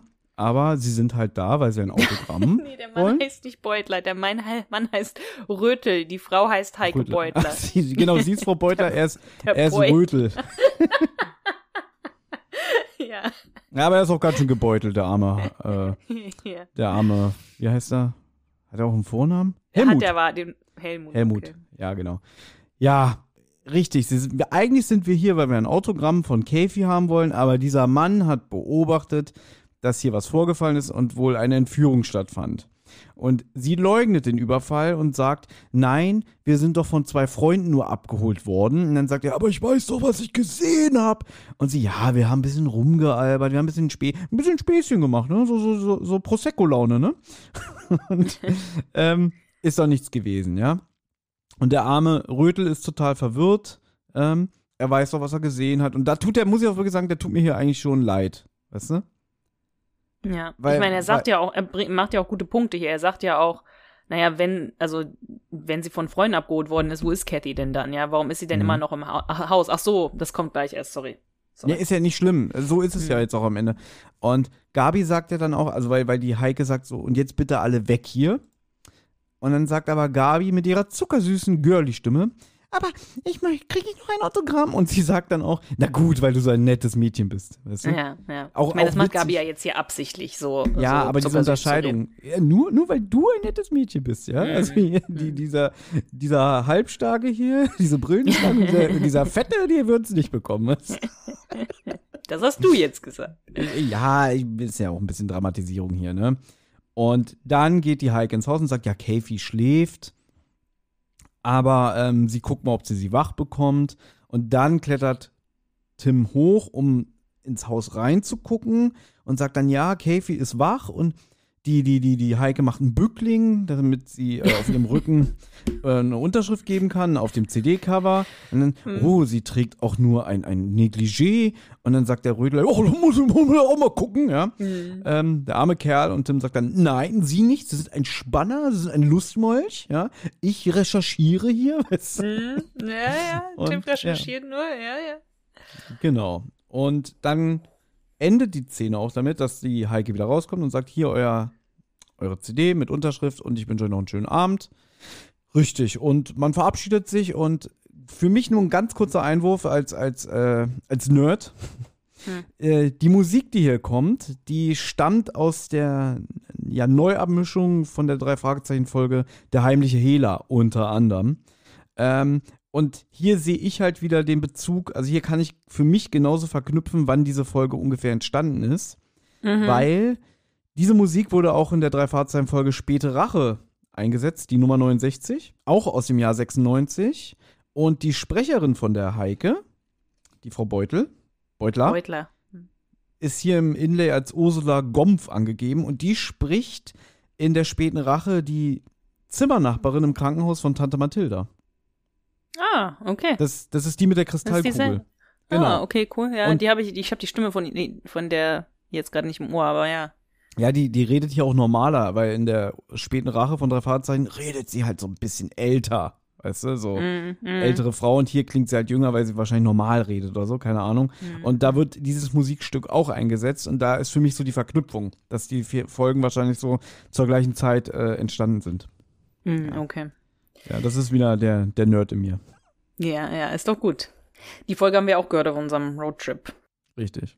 Wenn ihr so wissen wollt, was wir in den USA gemacht haben, also während wir stundenlang im Auto saßen, ja, wir haben uns nicht unterhalten oder so. Wir haben TKKG von Freunde und 3 Fahrzeugen gehört. TKKG haben wir nicht gehört. Wir haben nur 5 Freunde und 3 Fragezeichen gehört. Ja. Da haben wir doch mal einen Gag gemacht, so irgendwie, wir machen TKKG-Podcast und hören alles andere auf. Das stimmt. Ja. Außer TKKG. Ja, also es war ja immer so ein bisschen, wie nennt man das, so eine Verhandlung. Hören wir jetzt noch eine Folge 5 Freunde oder noch eine Folge 3 Fragezeichen? Ja, und ich kann euch an dieser Stelle verraten, Anna hätte schon richtig Lust, auch einen 5-Freunde-Podcast zu machen. Aber ich wehre mich immer noch mit Händen und Füßen dagegen, weil ich bin überhaupt kein 5-Freunde-Fan. Also ich finde 5 Freunde extrem anstrengend und so geil ist die Serie jetzt auch nicht. Ja, Tom, das hast du schon 100-mal gesagt. Je mehr ich 5 Freunde höre, desto mehr denke ich eigentlich, wie super das ist. Ich habe ja jetzt hier auch in L.A. in so einem Second-Hand-Buchladen 5-Freunde-Bücher gefunden, also die englischen Versionen, und habe mir dann auch gleich irgendwie 4 oder 5 mitgenommen. Und da sind auch kleine Zeichnungen und so drin und sowas und ist super. Und wenn ich das lese, das ist ganz interessant, weil ich die Übersetzung im Ohr habe, weil die haben teilweise wirklich, man sieht es, also man hört, wenn man es liest, merkt man das, oh, das ist 1:1 eigentlich übersetzt und ich habe jetzt gerade im Ohr, wie Julian das sagt oder so. Es ist ganz witzig, aber es ist super. Es gibt ja auch 5-Freunde-Comics, die sind im Carlsen-Verlag erschienen. Ich glaube, es gibt insgesamt 6 Bände. Und jetzt ist ja dieses Jahr wieder gratis Comic-Tag. Und da wird es dann einen Band, nämlich den ersten, geben, als Gratis-Comic. Also für alle, die es interessiert, markiert euch den 14. Mai, das ist ein Samstag im Kalender. Da wird dann der Comic-Händler eures Vertrauens in der Nähe, kann man auch auf den Webseiten einsehen, einfach da die Postleitzahl eingeben und dann zeigt euch an, in welcher Nähe die Händler beteiligt sind. Da wird es einen, unter anderem einen 5-Freunde-Band geben und ich glaube, es ist auch dann der komplette Band, Nummer 1. Ja, super, hast du mir ja geschickt, den würde ich gerne haben. Aber die Zeichnungen, finde ich, sehen eigentlich schön aus. Ich kümmere mich drum. Du wirst deinen 5-Freunde-Comic kriegen. Na gut, aber kommen wir jetzt wieder zurück zu TKKG, weil wir kommen hier wirklich sehr langsam heute durch die Folge. Wir sind jetzt sind wir in der nächsten Szene und Tim kommt nachts einfach nicht zur Ruhe, weil aus der ganzen Sache wird er nicht schlau. Ne? Also der Herr Rötel ist zwar vielleicht ein Spanner und sowas, aber so ganz plemplem ist er nicht. Und er hat, wenn er gesehen hat, dass die entführt wurde, wie ist sie denn dann auf einmal wieder im Haus und gibt ein Autogramm? Und auch wenn die Frau Beutler gesagt hat, wir sind von Freunden abgeholt worden, ja, warum ist sie denn dann im Haus und nicht mit der Beutler wieder im Auto oder so? Also irgendwas stimmt da nicht. Und dann redet er mit den anderen drüber. Und da finde ich sehr witzig, wie Willi sagt, ach, also ich habe prima geschlafen, das Schicksal der Poplady lässt mich cool. Ja? Also das finde ich auch witzig, Willi hat irgendwie keinen Bock auf diese ganze Poplady und so, der hat auch schon vorher gesagt, ich will kein Autogramm von der und so, ja. Und meckert auch ein bisschen darüber, dass sie nicht genug Geld spendet und so weiter und so fort. Und Karl stimmt Willi auch zu und sagt, es gibt doch keine Entführung, also sie ist da, also gibt's auch nichts zu ermitteln. Und Tim lässt nicht locker und sagt halt, wir müssen uns einmischen, wenn es irgendwo dampft. Und irgendwas ging da ab. Genau. Habe ich mir notiert, Tim hält mal wieder einer seiner berühmten Reden, die Selbstjustiz komplett rechtfertigt. Ja? Und ich zitiere: Wenn wir uns jetzt faul zurücklehnen, statt da was zu tun, ist das auch doof. Alles krankt doch daran, dass sich keiner mehr kümmert. Jeder interessiert sich nur noch für sich selbst und seine Nöte. Wir wollen das anders machen und uns einmischen, wenn es irgendwo dampft. Ist ja schließlich unser Motto. Also das ist mir jetzt neu. Ich dachte, das Motto ist, wir sind die Profis in Spee. Und von ich wusste morgen auch nicht, dass die ein Motto haben, ja. Ja. Ich dachte, das Motto ist immer ein Fall für TKKG oder so. Aber das ist, wir mischen uns ein, wenn es irgendwo dampft. Also können wir uns an dieser Stelle mal merken. Ja. So. Und ja, Gabi stimmt ihm zu. Da hast du hier notiert, nicht aus Liebe zu Tim, sondern weil sie das Autogramm verglichen hat mit einem abgedruckten Autogramm in einer Pop-Music-Zeitschrift. Ja? Und ja, ich wollte das jetzt nicht alles ausschreiben, was da genau passiert. Ja. Ja, aber pass auf, jetzt kommt für mich ein wichtiger Programmpunkt. Ja? Mhm. Denn Gabi kriegt jetzt von Tim ein Bussi. Er muss es ihr auch quasi mehr oder weniger aufdrängen, weil er sagt irgendwie, darf ich dich küssen? Ja, und sie sagt irgendwie, ja, jetzt hier vor allen Leuten und so, ja. Und wir kommen jetzt nochmal zu den schon angesprochenen Radiointerviews von dem Jakob Lieseheld. Denn da war ja auch was bei mit Veronika Neugebauer, ja, die er interviewt hat. Mhm. Und wir würden jetzt dieses Interview mal kurz einspielen, beziehungsweise sind sogar zwei Interviews, nochmal O-Ton von Rolf Kalmuczak und danach von Gabi. Und dann möchte ich gerne mit dir kurz über was sprechen, ja. Mhm. Aber es sind also 4 verschiedene gesellschaftliche Ebenen, die zusammenwirken durch die Kids. Und das ist in der Wirklichkeit nun wirklich nicht immer so verträglich. Bei mir bildet sich diese unverbrüchliche, heile Welt. Auch die Treue, mit der Tim an seiner Gabi hängt, ist etwas sehr Seltenes. Übrigens habe ich da gerade in den letzten 2-3 Jahren eine interessante Erfahrung gemacht. Ich halte sehr viele Lesungen, vor allen Dingen an Schulen, an großen an Gymnasien, Mittelpunktschulen und so weiter. Und da haben mir erstaunlicherweise aus der Zielgruppe der 15- bis 19-Jährigen, also auch schon der Abiturienten, viele gesagt, die finden es so ganz fantastisch, dieses Verhältnis zwischen Tim und Gabi, das erträumen sie sich, diese Treue. Er schielt nach keiner anderen.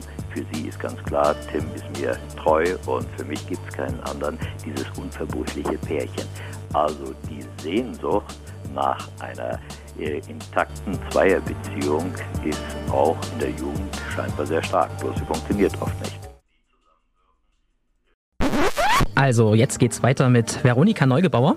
Sie spricht Gabi bei der TKKG-Bande und ich habe sie erreicht. Ich habe das Interview übrigens heute gemacht in München. Meine erste Frage an Sie war, da sie ja genauso wie Tarzan damals oder auch Sascha Draeger angefangen hatte, so mit 11, 12 Jahren, wie sich der Charakter Gabi entwickelt hat im Laufe der Zeit. Am Anfang war sie ja eher so ein bisschen ein Mädchen, ein zartes, süßes Mädchen, das hinterherrennt immer so, Tarzan, darf ich auch mal ran und so. Und dann ist sie jetzt eher zu einem emanzipierten Girlie geworden. Ihre Meinung dazu war meine erste Frage. Ja, so ein Girlie geworden, ganz klar. Und sie ist auch jemand, der auch manchmal die Initiative ergreift, was ich ganz toll finde, weil ich das sehr mag. Also auch was, das sehr gut mit mir harmoniert. Also ich bin da ähnlich und kann mich gut damit identifizieren. Und ich finde es ganz klasse, dass, ich meine, das Frauenbild hat sich ja auch geändert innerhalb der letzten paar Jahrzehnte, würde ich mal sagen. Und ich finde einfach, Frauen sollten überall dabei sein, überall mitmischen. Und das finde ich auch sehr schön, dass sich das in Gabis Entwicklung so ein bisschen zeigt. Dir fällt das dann also auch gar nicht schwer, das entsprechend rüberzubringen dann? Kein Problem, überhaupt kein Problem, im Gegenteil. Ich bin ganz froh, wenn ich da so ein bisschen mehr auf den Putz hauen kann. Also mir passt eher so diese untergeordnete Weibchenrolle. Das finde ich sehr viel anstrengender, wenn ich ehrlich bin, als so ein bisschen temperamentvoller zu sein. Das liegt mir sehr viel mehr. Das ist nämlich interessant, weil gerade der Sascha hatte gesagt, dass ihm das ein bisschen schon schwer fällt, sich in die Tim-Rolle zu versetzen, weil die auch ein Stückchen extremer ist, glaube ich auch. Ja, sicher, weil der Tim ist ja auch jetzt eigentlich ja so ein absoluter Held. Es ist ja jetzt keine besonders normale, lebendige, aus dem Leben gegriffene Figur, sondern es ist schon so eine Überfigur, so ein Überheld, glaube ich. Und sich da rein zu versetzen, ist einfach nochmal eine andere Sache, als zu sagen, man versetzt sich jetzt in das Mädchen von nebenan, die Tiere mag und ganz gerne irgendwie Abenteuer erlebt und auch auf den Putz haut oder so. Ja. Ich glaube, das ist natürlich dann leichter, als wenn man irgendwie immer so quasi schon fast das Superman-Kostüm anhaben muss. Also es würde für mich auch schwieriger sein. Nun ist es ja so, dass der Herr Kalmuczak und auch er oft festgestellt hat bei Lesungen, dass viele Jugendliche dieses Verhältnis zwischen Gabi und Tim so ganz toll schätzen. Also dadurch, dass das eben so innig ist und vor allem so lange währt. Erstens, was hältst du davon? Also ist das deiner Meinung nach auch so, dass viele sich danach sehen von dem, was du vielleicht so erlebst? Und zweitens dann noch, wie sieht das eigentlich hinter den Kulissen aus? Ja, also mal zum ersten Teil der Frage. Ich glaube, Liebe, Romantik, alles was dazu gehört, Sex ist, glaube ich, das Wichtigste, was es gibt. Und deswegen ist es ganz klar, dass es schön ist und dass es dazu gehört. Und dass sich alle danach sehnen, kann ich sehr gut verstehen. Es ist halt auch so, das ist ja sehr ausschnitthaft immer dargestellt, diese Beziehung zwischen Tim und Gabi. Das ist ja auch ein bisschen schade, weil letztlich bin ich der Meinung, dass Tim und Gabi sich auch streiten. Was man natürlich nie mitbekommt, weil da immer nur die große Harmonie angesagt ist. So bei diesen quasi ausschnitthaften Begegnungen. Aber ich glaube, dass es letztlich eben, wenn man so will, eine Beziehung ist, die alle anderen auch, die Höhen und Tiefen hat und lebendiger Austausch da ist. Und ich glaube halt, so wie im Leben auch, wenn der Austausch bestehen bleibt, dann kann eigentlich nichts passieren. So, zum zweiten Teil der Frage. Also es wird man ja immer gefragt, auch wenn man irgendwie spielt oder so, ja, auch im Theater, dann wird man immer gefragt, ja, wie steht man zu dem Partner? Es ist ja so enttäuschend, aber ich muss immer dasselbe sagen, dass ich für den Partner eigentlich, dass es wirklich halt nur gespielt ist. Also der Tim und ich, also beziehungsweise der Sascha Draeger und ich, wir kennen uns eigentlich gar nicht, weil er lebt in Hamburg und ich lebe in München. Und wir sehen uns nur zu den Aufnahmen und wir haben eigentlich ein eher kühles Verhältnis, würde ich jetzt mal sagen. Also von der Leidenschaft, die wir da spielen müssen, ist im wahren Leben nichts zu spüren. In ganzer Weise, würde ich mal sagen. So viel dazu. Warum ich das jetzt einspielen wollte, beziehungsweise das jetzt hier zu hören war, einfach mal aus dem Grund, schön da nochmal einen O-Ton zu hören. Und ich meine, die Veronika Neugebauer lebt ja auch schon lange nicht mehr. Deswegen fand ich es toll, auch mal was von ihr persönlich noch zu hören, wie sie zu der Rolle steht. Jetzt haben wir natürlich, haben wir uns auch schon oft mal drüber privat unterhalten, in diesem 90er-Bereich von den Folgen, so, dieser Bruch ab Folge 91 ist für mich sehr spürbar, weil Gabi vorher noch so in ihrer Darstellung, in ihrer Rolle noch ein bisschen reduzierter war, so wie die Veronika Neugebauer sie gespielt hat. Ich finde, dass man ab Folge 91 nämlich krass diesen Bruch merkt. Das liegt erstens daran, dass ab da der Rolf Kalmuczak selber die Hörspielskripte geschrieben hat. Der HG Francis ist ja dann von Europa weggegangen. Also hat da nicht mehr seine Finger mit im Spiel gehabt. Und ich weiß nicht warum, aber wenn man genau hinhört, Gabi war vorher so in ihrer Darstellung von der Veronika Neugebauer noch ein bisschen reduzierter, in meinen Augen natürlicher. Ab Folge 91 lässt sie dieses freche Girlie, hat sie ja selber gesagt, dass sie ein Girlie ist, so raushängen. Und ja, sie ist auch anders, sie ist ein bisschen selbstbewusster. Sie ist auch da mal ein bisschen patziger, so gegenüber den Jungs. Also ja. Ab hier haben wir nicht mehr dieses, du bleibst zu Hause, wenn es dunkel wird und gehst schön schlafen. Das ist hier nicht mehr, weißt du? Mhm, aber meine Frage an dich, ich weiß, du bist sowieso generell eher auch ein Fan von neueren Folgen, du unterscheidest da nicht so. Aber findest du die Darstellung von Gabi ab hier besser oder, weiß ich nicht, irgendwie ja, schlechter oder beziehungsweise hat dir die Darstellung davor besser gefallen? Ja, das ist eine gute Frage.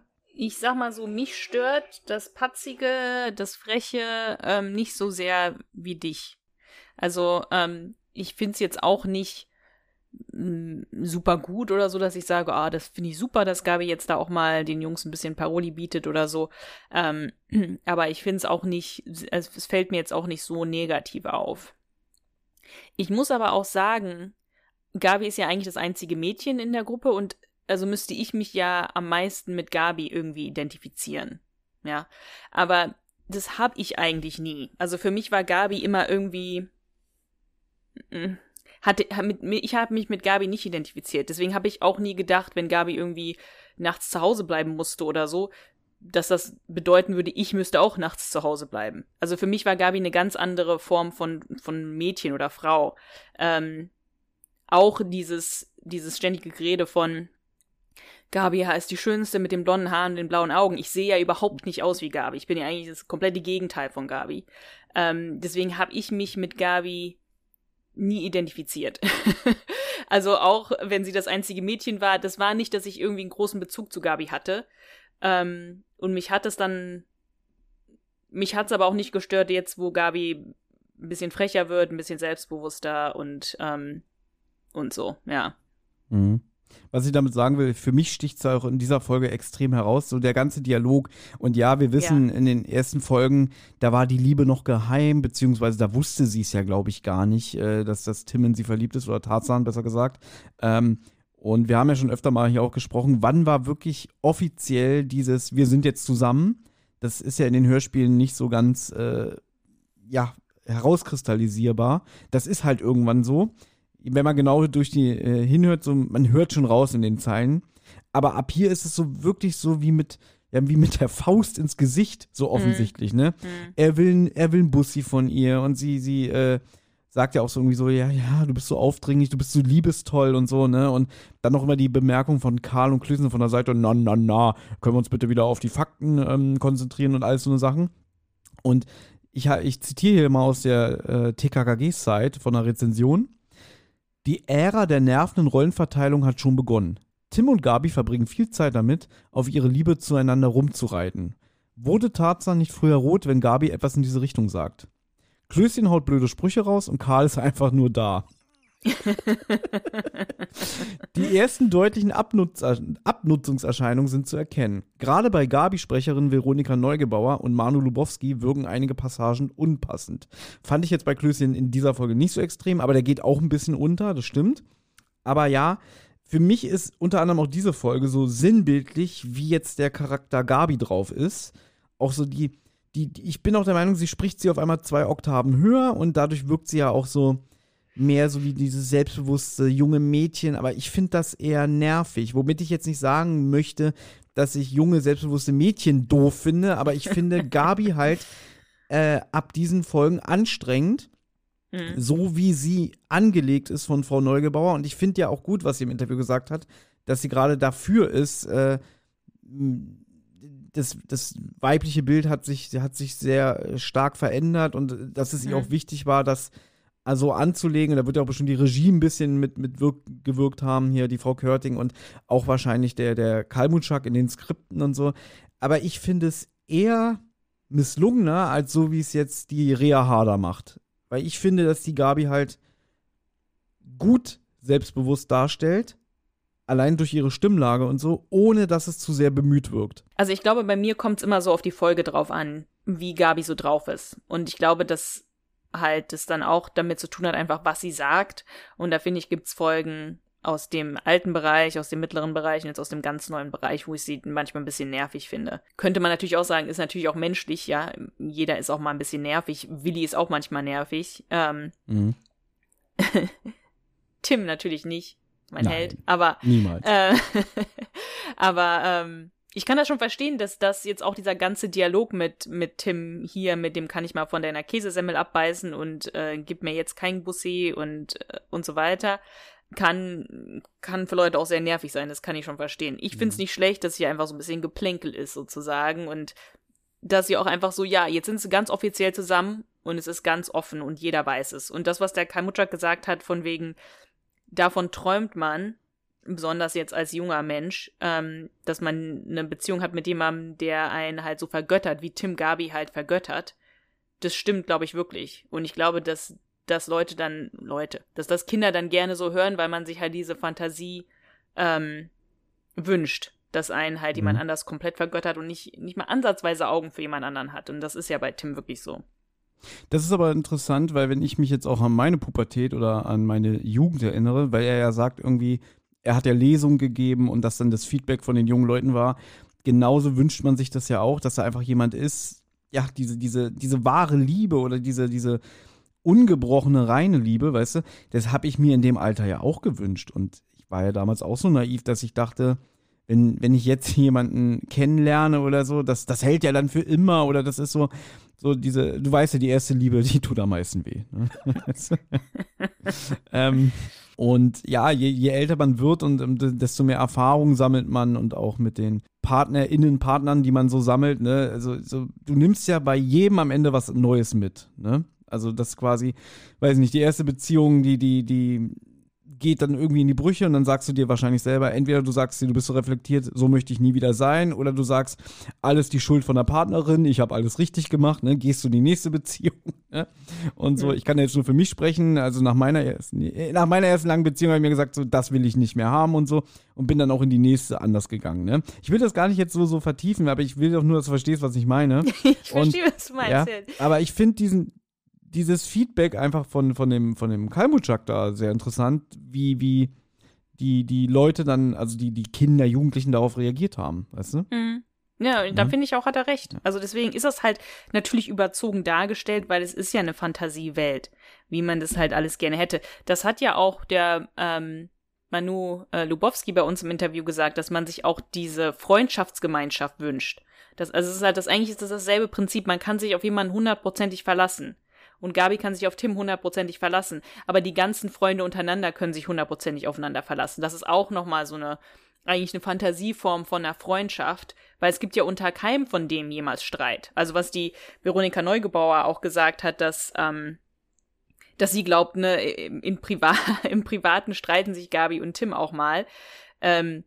Kann sein, weiß ich jetzt nicht, ob ich das so unterschreiben würde, weil das sind ja auch Kinder, das sind ja jetzt nicht Leute, man denkt jetzt irgendwie so, wie sie jetzt auch spricht, weil sie ja jetzt auch als Erwachsene spricht und weil Tim sich jetzt auch in der Folge schon älter anhört, oder er ist ja auch älter, er ist schon erwachsen, hat man jetzt irgendwie, habe ich jetzt im Kopf zwei Erwachsene irgendwie, aber es sind ja eigentlich Kinder und auch eigentlich diese Fantasievorstellung, man hat diese Freunde, die, mit denen man sich niemals streitet, mit denen man immer die gleiche Meinung eigentlich hat und so, und alles miteinander macht und sich immer drauf verlassen kann, ist ja eigentlich das Ähnliche wie diese Beziehung zwischen Gabi und Tim. Mhm. Letzter Punkt vielleicht nochmal, bevor wir dann mit dem Hörspiel weitermachen. Sie hat ja gesagt, sie muss die Frage, wie ist das so, ja, untereinander, hat sie ja gesagt, ich muss euch leider enttäuschen, aber zwischen dem Sascha Draeger und mir, wir haben ja ein kühles Verhältnis, ja. Und wir beide hatten ja auch schon ein Vorgespräch, bevor wir hier auf Aufnahme gedrückt haben.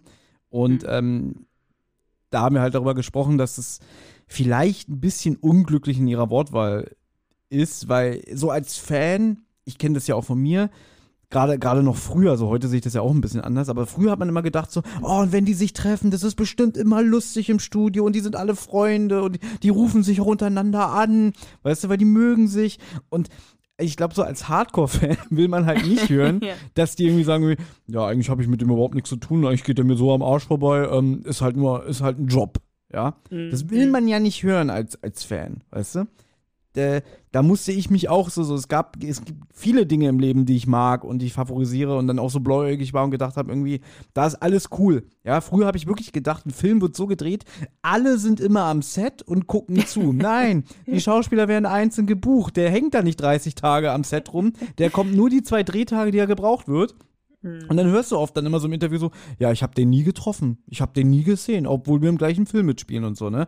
Das ist natürlich die harte Wirklichkeit und so ist es nun mal, weißt du? Mhm. Und wenn jetzt die Veronika sagt irgendwie, ja, das Verhältnis zwischen Sascha und mir ist kühl, ja,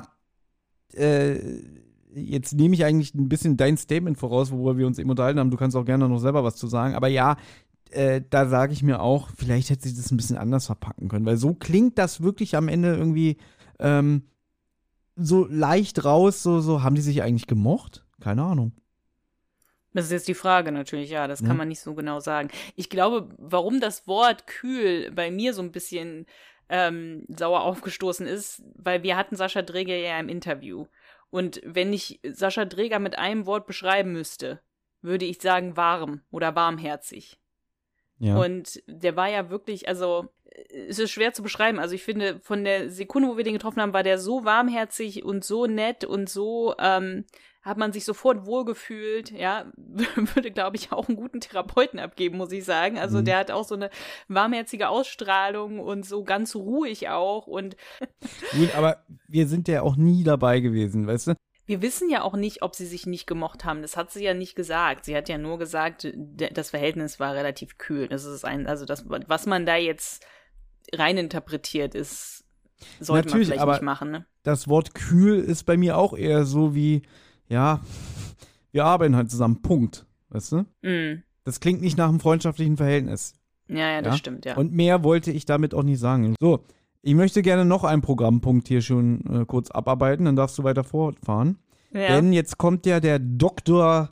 Spechtrupfer dazu, nachdem ja Tim über Gabi herfällt und sagt irgendwie, na, Tim, was soll denn das? Und dann sagt er irgendwie, ja, die Gefühle haben mich übermannt, weil ich meiner tollen Freundin nur irgendwie kurz Bestätigung geben wollte. Und dann sagt er ja sowas wie, ja, Gabi hat's drauf. Und dann verschwindet er schon wieder. Ja. Und ich möchte dazu nur sagen, dieser Sprecher, ich frage jetzt nicht, ob du ihn erkannt hast, weil ich glaube nicht, ist Wilhelm Wieben und der Mann ist am 2. Juni 1935 geboren, am 13. Juni 2019 verstorben und man kennt ihn eigentlich als langjährigen Tagesschausprecher. Ja? Ah, okay. Arbeitete seit 1966 in der Tagesschau-Redaktion, zunächst als Off-Sprecher, ehe er 1973 seinen Einstand als On-Sprecher der Tagesschau gab. Am 5. Mai 1974 sprach er erstmals die 20-Uhr-Ausgabe. Am 24. Juni 1998 zum letzten Mal. Seinen letzten Einsatz als Sprecher der Tagesschau hatte er dementsprechend am 29. Juni 1998. Und pass auf, er beendete seine Tätigkeit auf eigenen Wunsch und verabschiedete sich bei der letzten Sendung mit den knappen Worten, danke, das war's. Schön. Vielleicht komme ich nochmal am Fazit drauf zu sprechen, vielleicht. Ja, wollte ich nur sagen. Aber er hat auch noch unter anderem bei Drei-Fragezeichen die verschwundene Seglerin eine Rolle gehabt. Ja, also er war 2-3 Mal bei 3 Fragezeichen zu hören, aber leider nur einmal bei TKKG. Gut, jetzt darfst du weitermachen. Gut, dann sind wir auch schon in der nächsten Szene und zwar sind TKKG wieder bei der Katie und klingeln und es meldet sich ein Amerikaner an dem Sprechgerät. Wie nennt man das? Gegensprechanlage. Und der will TKKG nicht reinlassen. Und dann ist irgendwie so ein bisschen Zwischenmusik und dann klingelt Tim aber nochmal und redet jetzt ein bisschen Tacheles und sagt, wenn sie nicht aufmachen, dann rufen wir die Polizei, so mehr oder weniger, und erklärt halt die Autogrammfälschung. Und dann sagt der Typ dann halt, na gut, ich lass sie rein. Und TKKG fragen halt auch, ja, wer sind sie denn überhaupt und so. Und dann irgendwann sagt er halt, ich bin nur ihr amerikanischer Freund. Mhm. Und dann treffen sie auf den Mann, der heißt Robert Pitbull und er hat sehr kurze Beine und Arme. Man merkt schon, in dieser Folge wird sehr mit Namen gespielt. Ja, also kommen nachher nochmal, glaube ich, bei anderen Namen nochmal vor, aber... Eine Sache, er wird vom Erzähler als vierschrötig beschrieben und das ist ein Wort, was ich oft immer so, auch so, glaube ich, so in Jugendliteratur oder auch mal in Comics mitbekommen habe. Und heute habe ich es mal das erste Mal gegoogelt, weil ich nie wusste, was vierschrötig eigentlich bedeutet. Und die Bedeutung davon ist, von breiter, kräftiger, gedrungener Gestalt und dabei derb ungehobelt wirkend. Ach so, okay. Gut, so habe ich mir es auch mal vorgestellt, muss ich sagen. Vierschrötig, auch wenn ich nicht genau wusste, was es bedeutet. Na gut, der Mr. Pitbull bringt TKKG jetzt zu der Katie, die schwimmt gerade im Pool. Und finde ich auch sehr schön, wie der Erzähler sagt, dass sie einen Badeanzug trägt aus einem olympisch getesteten Material, der für seine irgendwie aerodynamische Qualitäten bekannt ist. Was ich halt auch so, das fand ich halt auch witzig, wie so komplett irrelevant. Sie ist ja auch keine Schwimmerin, sie ist Sängerin. Also es ist nochmal egal, ob sie jetzt ein olympisch getestetes Material trägt oder nicht. Aber das ist so TKKG-Sprech. Da wird nicht einfach gesagt, aus irgendeinem Nylonstoff, sondern aus einem olympisch getesteten Material, was zu Höchstleistung anspornt. Das ist so typisch, das ist so Wolfscher Sprech, würde ich fast sagen. Ja, aber fand ich witzig, hat mir gefallen. Na gut, die Heike sitzt am Pool und guckt in so einen Koffer und Tim sieht aber, dass der sehr viel Bargeld beinhaltet. Und die Katie sagt Hallo, so vom Schwimmen, aber sonst nicht viel. Sie muss ja jetzt schwimmen und so. Heike erklärt dann die Sache mit dem Autogramm. Also sie stellen sie zur Rede und dann sagt Heike, gut, die Sache ist die folgende. Katie hat sich die Hand verstaucht und dann hat die Heike einfach selber das Autogramm geschrieben, ja. Und Gabi ist da auch mal wieder gut drauf und sagt, ja, das haben sie sehr gut gefälscht und so. Und dann die Heike fühlt sich sehr geschmeichelt, so Dankeschön und so. Die Gabi so, es war kein Kompliment, nur eine Feststellung. Hat mir auch ganz gut gefallen. Und dann spricht Tim die Heike auch auf das Geld im Koffer an und macht da halt so ein paar Witze drüber und sowas. Und Heike sagt, naja, das sind die Einnahmen von dem Konzert gestern und so. Und TKG, ja, okay, ne? Also tun halt so, als glauben sie das Ganze und gehen dann. Ja, und dann besprechen sie sich und sie erkennen, es kann irgendwas nicht stimmen. Denn Tim hat ja gesehen, wie Kefi das Autogramm geschrieben hat, als er da über die Mauer gelunzt hat. Genau, in ihrem schwarzen Spitzennegligé. Das wird auch nochmal extra gesagt. Ja. Tim denkt, dass in dem Koffer ja Lösegeld steckt. Aber wofür? Denn sie ist ja da. Also nach dem Motto, wenn Kefi wirklich entführt worden wäre. Aber sie schwimmt da fleißig ihre olympischen Bahnen und das ist halt schon sehr, sehr merkwürdig, ja. Und ich glaube, Karl betont das ja auch irgendwie so, es gibt hier nichts zu ermitteln, weil Kefi ist da und sie teilt das Wasser des Swimmingpools kräftig, also was machen wir jetzt? Und Moment, lass mich das Zitat von Karl mal eben sagen, ja, weil das ist einer der wenigen Sprüche von Karl in dieser Folge, aber das ist nicht schlecht, ja, dass er sagt halt, ja, die Kathy ist frei und sowas und dann sagt er, und was für eine Freiheit, Free Kathy, er zerteilt schwimmend die klaren Fluten ihres Pools, ungehindert von der Verstauchung am Handgelenk. Ja, das ist schon eines Justus Jonas würdig, so von der Formulierung. Stimmt, ist er. Aber jetzt kommt Tim mal wieder mit einer, ja, für ihn typischen, ja, Definition eines Verbrechens. Also wir haben ja schon öfter mal rausgearbeitet, was Tim sagt, ist Gesetz, ja. Er denkt, es handelt sich um ein offenes Kidnapping. Das hat er sich gerade so ein bisschen Think-Tank-mäßig ausgedacht. Ja. Er sagt ja auch, das finde ich auch so schön, ja. Das war nur ein bescheidener Geistesblitz aus meinem Gedankencenter. Mhm. Naja, der Wolf dreht jetzt richtig auf ab dieser Ära. Ja. Und zwar offenes Kidnapping bedeutet, das Opfer bleibt in seinem gewohnten Umfeld, hat aber quasi, ja, wie so eine Art Wachhund, Mr. Pitbull, der genau darauf achtet, wie sich das Opfer verhält. Und ja klar, dann kann sie da auch ihre Bahn schwimmen und so, aber der ist halt dabei und kann dann eingreifen in kritischen Momenten. Das heißt, Kefi ist eigentlich entführt, bleibt aber zu Hause und die Kidnapper sind einfach vor Ort und können das alles kontrollieren, ja. Und jetzt kommt mal wieder etwas, was Gabi sehr gern sagt. Mein Papi! Die will nämlich ihren Papi einschalten. Ja? Genau. Und wir begeben uns jetzt zusammen auf das Präsidium und ja, Glockner, der Kommissar, wird gefragt irgendwie, hey Papi, und hast du Zeit? Was ich da interessant finde, er sagt, ich muss in einer halben Stunde los. Das ist aber später obsolet. Ja, also das erledigt sich ja dann. Mich hätte interessiert, warum er los musste. Weißt du? Weil dazu kommt es ja nicht mehr. Genau. Aber er sagt ja, da finde ich den Glockner eigentlich richtig süß, weil Gabi ihn ja kritisiert, du musst dich mal rasieren, sonst küsse ich dich nicht mehr und so alles so. Na, meine Tochter wieder und so alles. Und die verlangt von mir, dass ich meine Hausaufgaben mache. Hab ich gemacht. Ich habe die 4 verschiedenen Kfz-Nummern, die der Rötel angegeben hat, überprüft. Und jetzt wird hier aufgezählt, wem welches Auto gehört und so. Und ich möchte es jetzt hier nicht vorwegnehmen. Du hast dir was Interessantes notiert? Ja, ich weiß nicht, ob es interessant ist, aber einer der Leute mit einem von den Autos heißt Döring. Also irgendwie, ich weiß nicht mehr, wie der Vorname war, irgendwie Heinz Döring, glaube ich.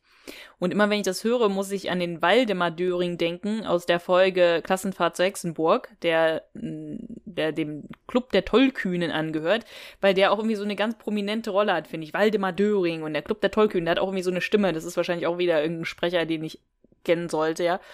Was ich viel interessanter finde, was heißt interessant? Witzig, denn der Döring in diesem Hörspiel, der kann nicht der Entführer sein, weil der liegt irgendwie wegen akuten Blinddarmdurchbruch im Krankenhaus und dann sagt er so gönnerhaft irgendwie, hoffentlich wird er bald wieder gesund. Ja, Glockner finde ich auch schön hier in dieser Unterhaltung. Mhm. Naja, aber es ist halt selten der Fall, dass sich Nachnamen wiederholen. Es passiert ab und an mal, aber es ist selten der Fall und hier ist es mir halt aufgefallen. Aber gut, eins der Autos ist jetzt ein Leihwagen oder ein Mietwagen. Der wurde an einen Herrn Pitbull vermietet, ja. Also ist klar, das ist wohl der Wagen gewesen und also vielleicht handelt es sich tatsächlich um dieses offene Kidnapping. Und sie erklären dem Glockner jetzt, was es damit auf sich haben könnte.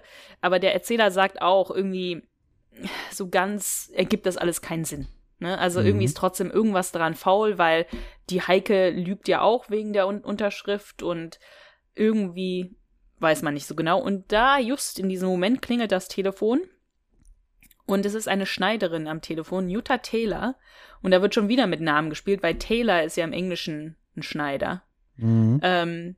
Stopp. Und, ja. Du hast es hier richtig geschrieben, Taylor. Ja. Aber in der Sprecherliste wird das folgendermaßen buchstabiert. Ja. T-E-H-L-O-H-R. Also Taylor. Ja.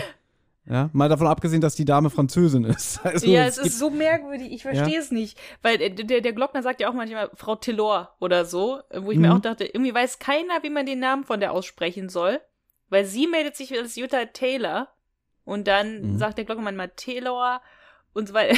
Und wenn das jetzt auch noch so geschrieben wird, also es ist herrlich. Ja.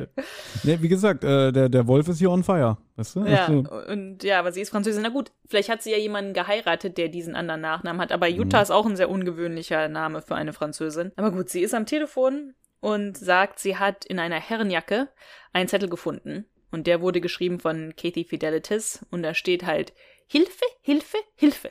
Man hat mich entführt. Und bla bla bla bla. Und sie ist wohl eingekerkert in einem Verlies und die Entführer wollen 3 Millionen Mark. Aber jetzt raff ich, das stimmt, die heißt ja Jutta. Und da stelle ich mir eigentlich immer so eine 60-jährige, blonde, kurzhaarige Frau mit Schürze vor, die gerade Kuchen backt. Ja, ja, nee. Also sie ist ja auch sehr schlank. Also ich stelle mir sie schon vor als eine ganz, ganz schlanke Französin, ja, kleine, schlanke Französin. Das habe ich übrigens erst sehr spät in meinem Leben gerafft, so glaube ich so mit Mitte, Ende 20, dass Taylor Englisch für Schneider ist. Weil, ja gut, wie soll man da auch drauf? Ja, weil also, eine ehemalige Kollegin von mir, die war damals, die wollte eine Schneiderei aufmachen und die hat dann mir, ich glaube, die wollte den auch irgendwie irgendwas mit Taylor im Namen nennen, den Laden. Und hat dann auch gesagt, wie Taylor ist ja Englisch für Schneider. Und ich so, Weil es gibt ja auch den Namen Schneider auf Deutsch, ne? Das sind ja so diese, weiß ich nicht, Müller, Meier, Schmidt, Schneider, weißt du? Und schon sind 40% der Bevölkerung abgedeckt. Weißt du, so nachnamenmäßig, ja. Und deswegen, das war so ein mind-blowing Moment in meinem Leben.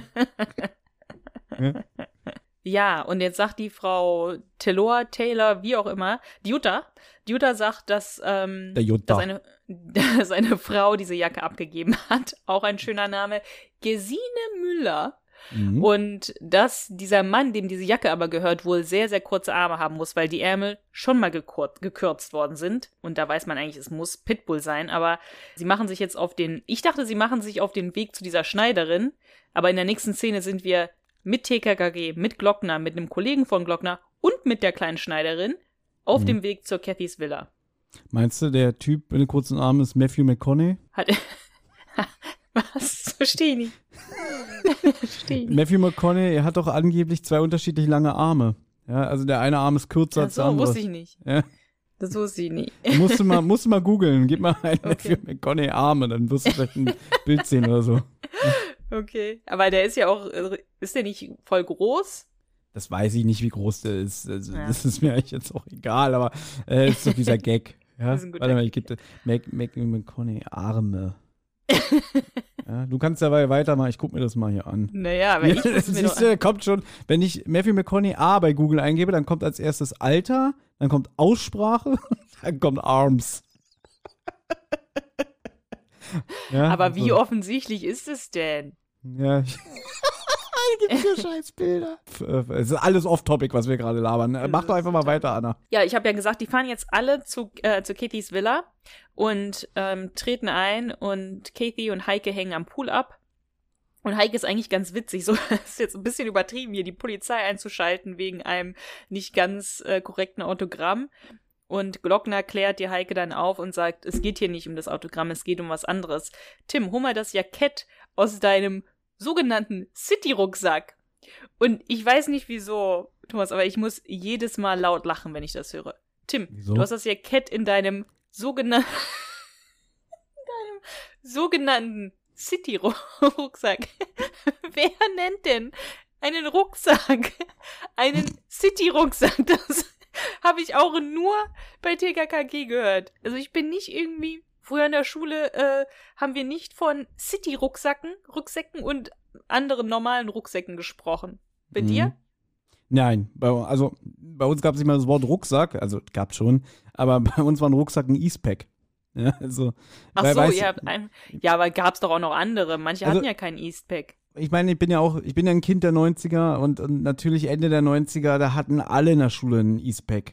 Ja, du? Ich auch. Ja. Also siehst du, so 90%. Und ich habe es ja gerade eingegeben bei Google, ich gucke mir das an, was ein City-Rucksack ist. Also ich finde jetzt hier Ja, ich finde schon normale Rucksäcke. Wahrscheinlich gibt es den Unterschied zwischen einem normalen Rucksack, der so casual ist, und natürlich zum Beispiel einen Tramping oder einen Wanderrucksack, weißt du? Dass es so extra betont wird, ist natürlich für uns ein bisschen bescheuert. So. Dein City-Rucksack. Ja, ja, klar. Ja, weil der Wolf hier wieder die Zielgruppe ansprechen möchte, aber ja, du verstehst es einfach nicht. Ich verstehe es ja, ich finde es super. Ich muss auch nochmal ganz kurz abschweifen. Immer wenn ich das Wort Jackett höre, denke ich an die Folge, oh Gott, hilf mir mal, wie heißt sie? Das ist die, die mit dem goldenen Jackett, wo die dann diesen Mann im Aufzug treffen und sich über seine goldene Jacke lustig machen.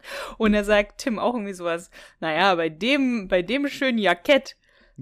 Es ist halt, da sind TKKG richtig asozial drauf. Ja, das aber ist die 46. Ist mega witzig. Das ist Unternehmen grüne Hölle und habe ich aber auch damals zu dir gesagt, wo wir die Folgen alle chronologisch gehört haben, da habe ich dir auch damals gesagt, was ist denn das für ein Verhalten, weißt du, die regen sich immer auf, wie scheiße die Gangster sind und so alles, ne, über das schlechte Verhalten und der Typ steht da einfach nur vom Fahrstuhl, ja, und der will ja auf die gleiche Party wie TKKG und dann kommt da der Rotzlöffel Tim an und dann so, schicke goldene Jacke, weißt du, ja, und dann sagt er irgendwie, redest du mit mir, weißt du, und dann macht noch einer, ich glaube, Karl oder Klösi macht noch einen Gag und dann sagt er irgendwie, du fängst dir gleich eine und dann stellt sich Tim hin so, dann müsstest du aber erst an mir vorbei, weißt du? Die provozieren ihn einfach durch so einen dummen Spruch und dann nach Motto so, oh, der Herr leistet Widerworte, gibt gleich ein paar aufs Maul, weißt du? Also da sind die richtig assi und das sage ich auch, ja.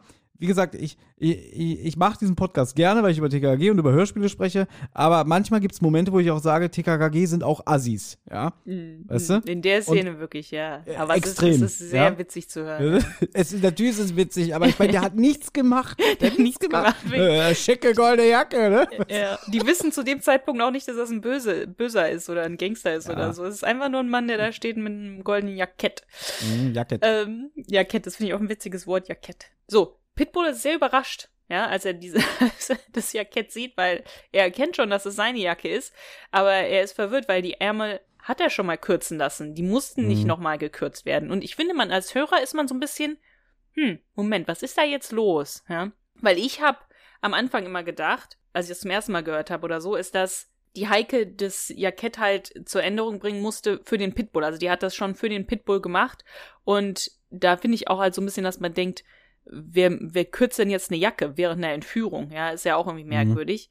Und deswegen finde ich es interessant, dass er halt hier überrascht ist, dass er sagt, naja, die Ärmel sind ja schon gekürzt worden, ich brauchte das nicht nochmal. Finde ich, bleibt man weiter entspannt, es bleibt weiter entspannt, dass man nicht genau weiß, was eigentlich los ist. Okay, 2 Punkte dazu. Erstens, ich finde die Folge ja nicht so toll wie du. Ja? Und zu diesem Zeitpunkt hat mich das Hörspiel schon komplett verloren. Also ich höre schon gar nicht mehr zu. Deswegen ist mir auch scheißegal, ob die Frau eine Jacke zum Kürzen bringt oder nicht. Ja? Nur ganz ehrlich sagen. Ja? Und zweitens, man soll sich doch normal verhalten. Und da ist natürlich, wenn ich jetzt zum Schneider, zur Taylor gehe und sage, hier, kürz mal die Jacke, ist es doch ein normales Verhalten, weißt du? Aber ja, natürlich, dass sie das macht, irgendwie, weiß ich nicht, sie wird ja nicht zu dem Pitbull gesagt haben, ich fahre jetzt in die Stadt, um deine Jacke abzugeben, damit die Ärmel gekürzt werden. Hätte der gesagt, Moment mal, was soll das? Ja, die ist doch schon gekürzt, weißt du? Yeah. Sie hat es einfach gemacht, weil sie ja auch später sagt, sie ist ja in die Entführung mit involviert, ne? Spoiler! Dass sie sagt, sie wollte ja irgendwie einen Weg finden, erstens die Entführer auflaufen zu lassen und zweitens auch noch selber irgendwie aus der Nummer heil rauszukommen. Ja. Ich dachte halt, sie hat die Jacke halt wirklich für den Pitbull zur Schneiderin gebracht. Also ich dachte halt am Anfang, der Pitbull hat zu ihr gesagt, Heike, hier, bring mal meine Jacke zur Schneiderei. Und wo der Pitbull jetzt überrascht ist, merkt man, Moment mal, der hat das gar nicht genehmigt. Also, und die Heike wird ja jetzt nicht einfach auf eigene Faust sagen, ach, die müssen noch kürzer werden, die Arme. Also man merkt schon irgendwie, was ist da jetzt los? Deswegen meine ich, ist es halt weiter entspannt, dass man halt denkt, was ist da jetzt los? Aber, naja. Ja, aber jetzt musst du mir kurz helfen mit der Rekonstruktion von der Taylor, weil die ja eine Adresse hat. Und da ist doch, glaube ich, die Adresse von dem Pitbull angegeben, beziehungsweise der Name ist angegeben. Ja, weil die Adresse ist ja auch falsch. Die Adresse ist eh falsch, weil sie ja irgendwie sagt, ich kenne die Straße, aber die Hausnummer stimmt nicht, weil da endet die Straße. Das ist alles, sag ich mal, unwichtige Informationen. Die Heike hat einen falschen Namen angegeben, Gesine Müller, und sie hat eine falsche Adresse angegeben. Ja. Also von der Taylor kriegen sie gar keine Informationen zu Adresse, aber es steht ja Kefi Fidelitas. Deswegen, sie fahren jetzt zur Villa von der Kefi. Ach stimmt, dass man einfach, wenn die Polizei, genau, wenn sie legt es ja darauf an, dass die Taylor das findet und mit dem Namen Kefi, dass dann, wenn sie es der Polizei meldet, dass die Polizei automatisch sagt, gut, dann fahren wir da jetzt hin und forschen mal nach. Das stimmt, aber durch den falschen Namen und so belastet sie niemanden. Ja, das stimmt. Genau, genau so, ja. Jetzt sind wir so oft heute schon abgeschwiffen, dass ich schon jetzt wieder überlege, haben wir auch darüber gesprochen, wenn die mit dem Polizeiauto dahin fahren? Habe ich erzählt. Hattest du, siehst du, da war schon Gedanken woanders, siehst du? Ja. Ich finde da halt Klößchen witzig, weil Gabi ja wieder mit ihrer girlyhaften Art provoziert, ja, weil die Taylor ja sagt, ich bin so schlank. Und dann sagt Gabi doch zu Klößchen, na, du könntest doch eine Schneiderlehre beginnen, ne, bevor du aus allen Nähten platzt. Und dann finde ich aber wirklich, dass Klößchen cool reagiert, indem er sagt, nö, dann lieber einen Kochkurs. Das wollte ich nochmal hier anbringen. Gut, weiter bitte. Glockner liest dann jetzt den Hilferuf vor. Und die Kefi sitzt ja da und sagt, ich habe das nicht geschrieben, ich weiß nicht, was jetzt hier los ist. Und jetzt lässt Tim die Bombe platzen und sagt, ja, du bist ja auch nicht Kefi, sondern Evelyn Melancholy, die Zwillingsschwester. Und es kommt aber überhaupt keine Musik oder so. Und ich habe hier aufgeschrieben, hier fehlt eigentlich die dramatische, ausufernde Enthüllungsmusik aus dem Pulverfass, ja, wo gesagt hat, bla bla, ihr Vollidioten, ich bin Zardo.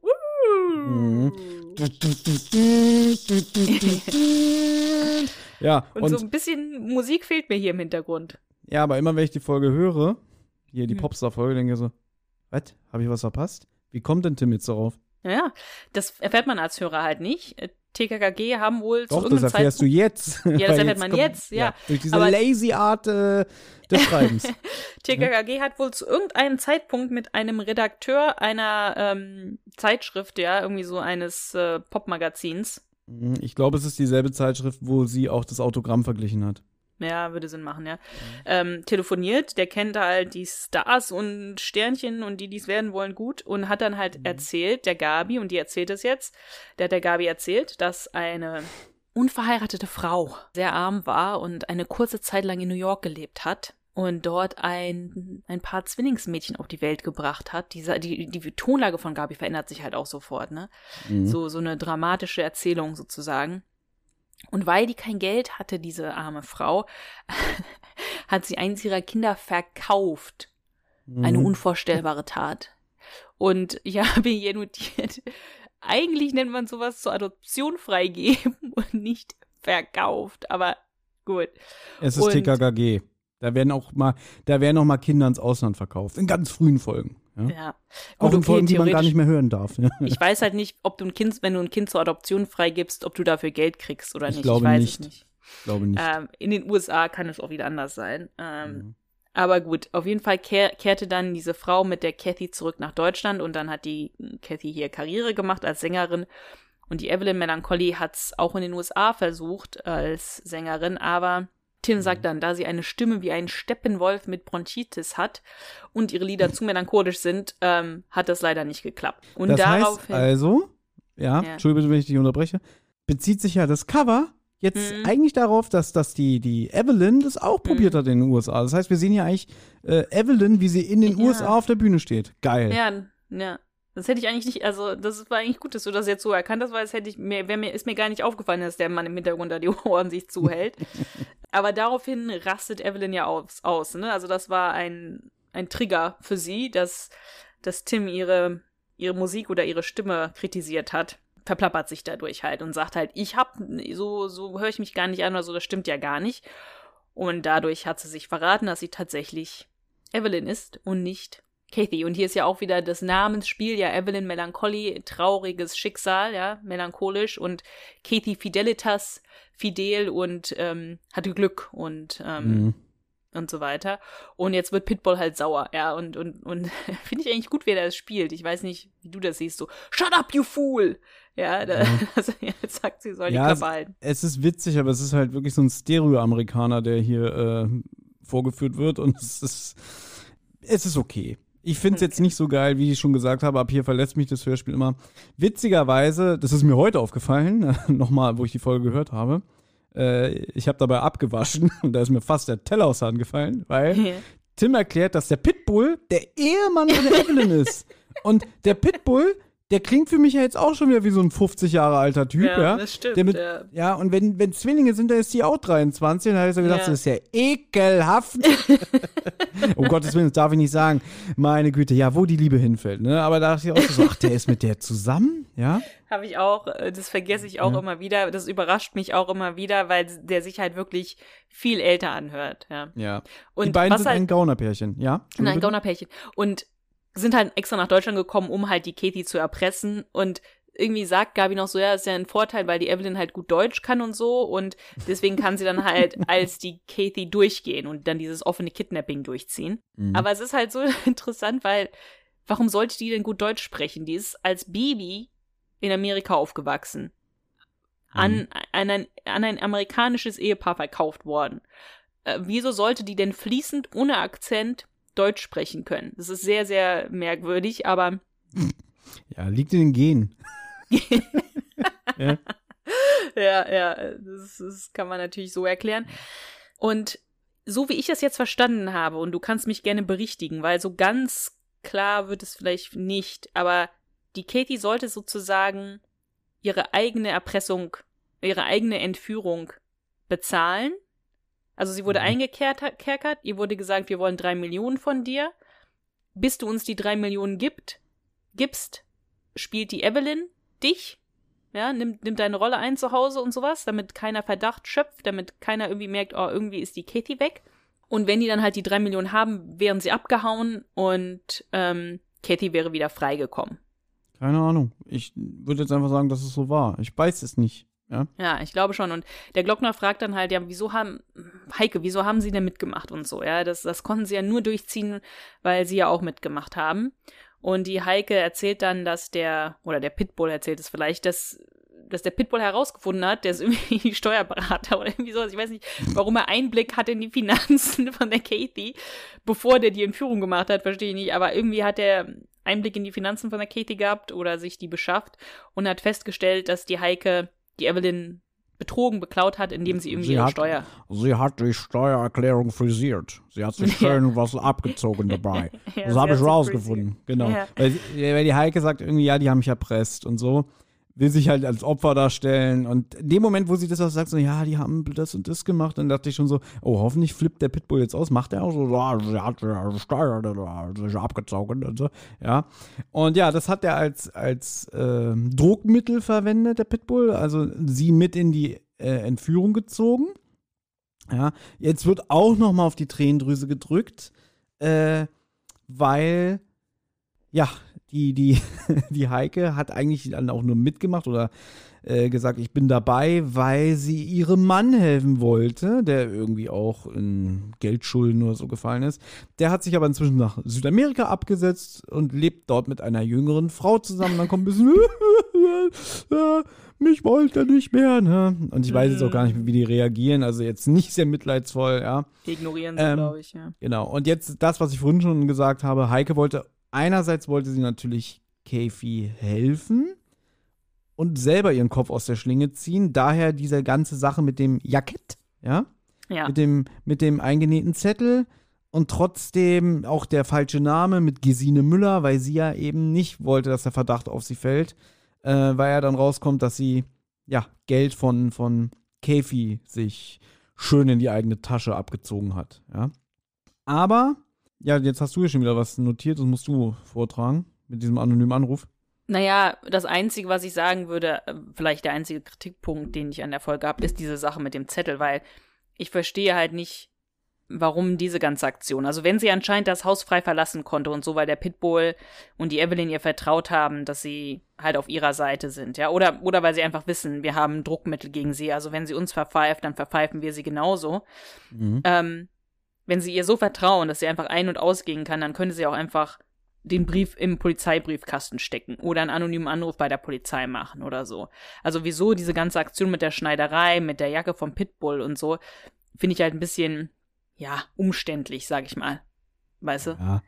Na gut, vielleicht wusste sie sich nicht anders zu helfen, weil einerseits waren ja bestimmt ihre Gedanken auch bei Kefi, wie kann ich ihr helfen? Andererseits, wie kann ich mich selber schützen?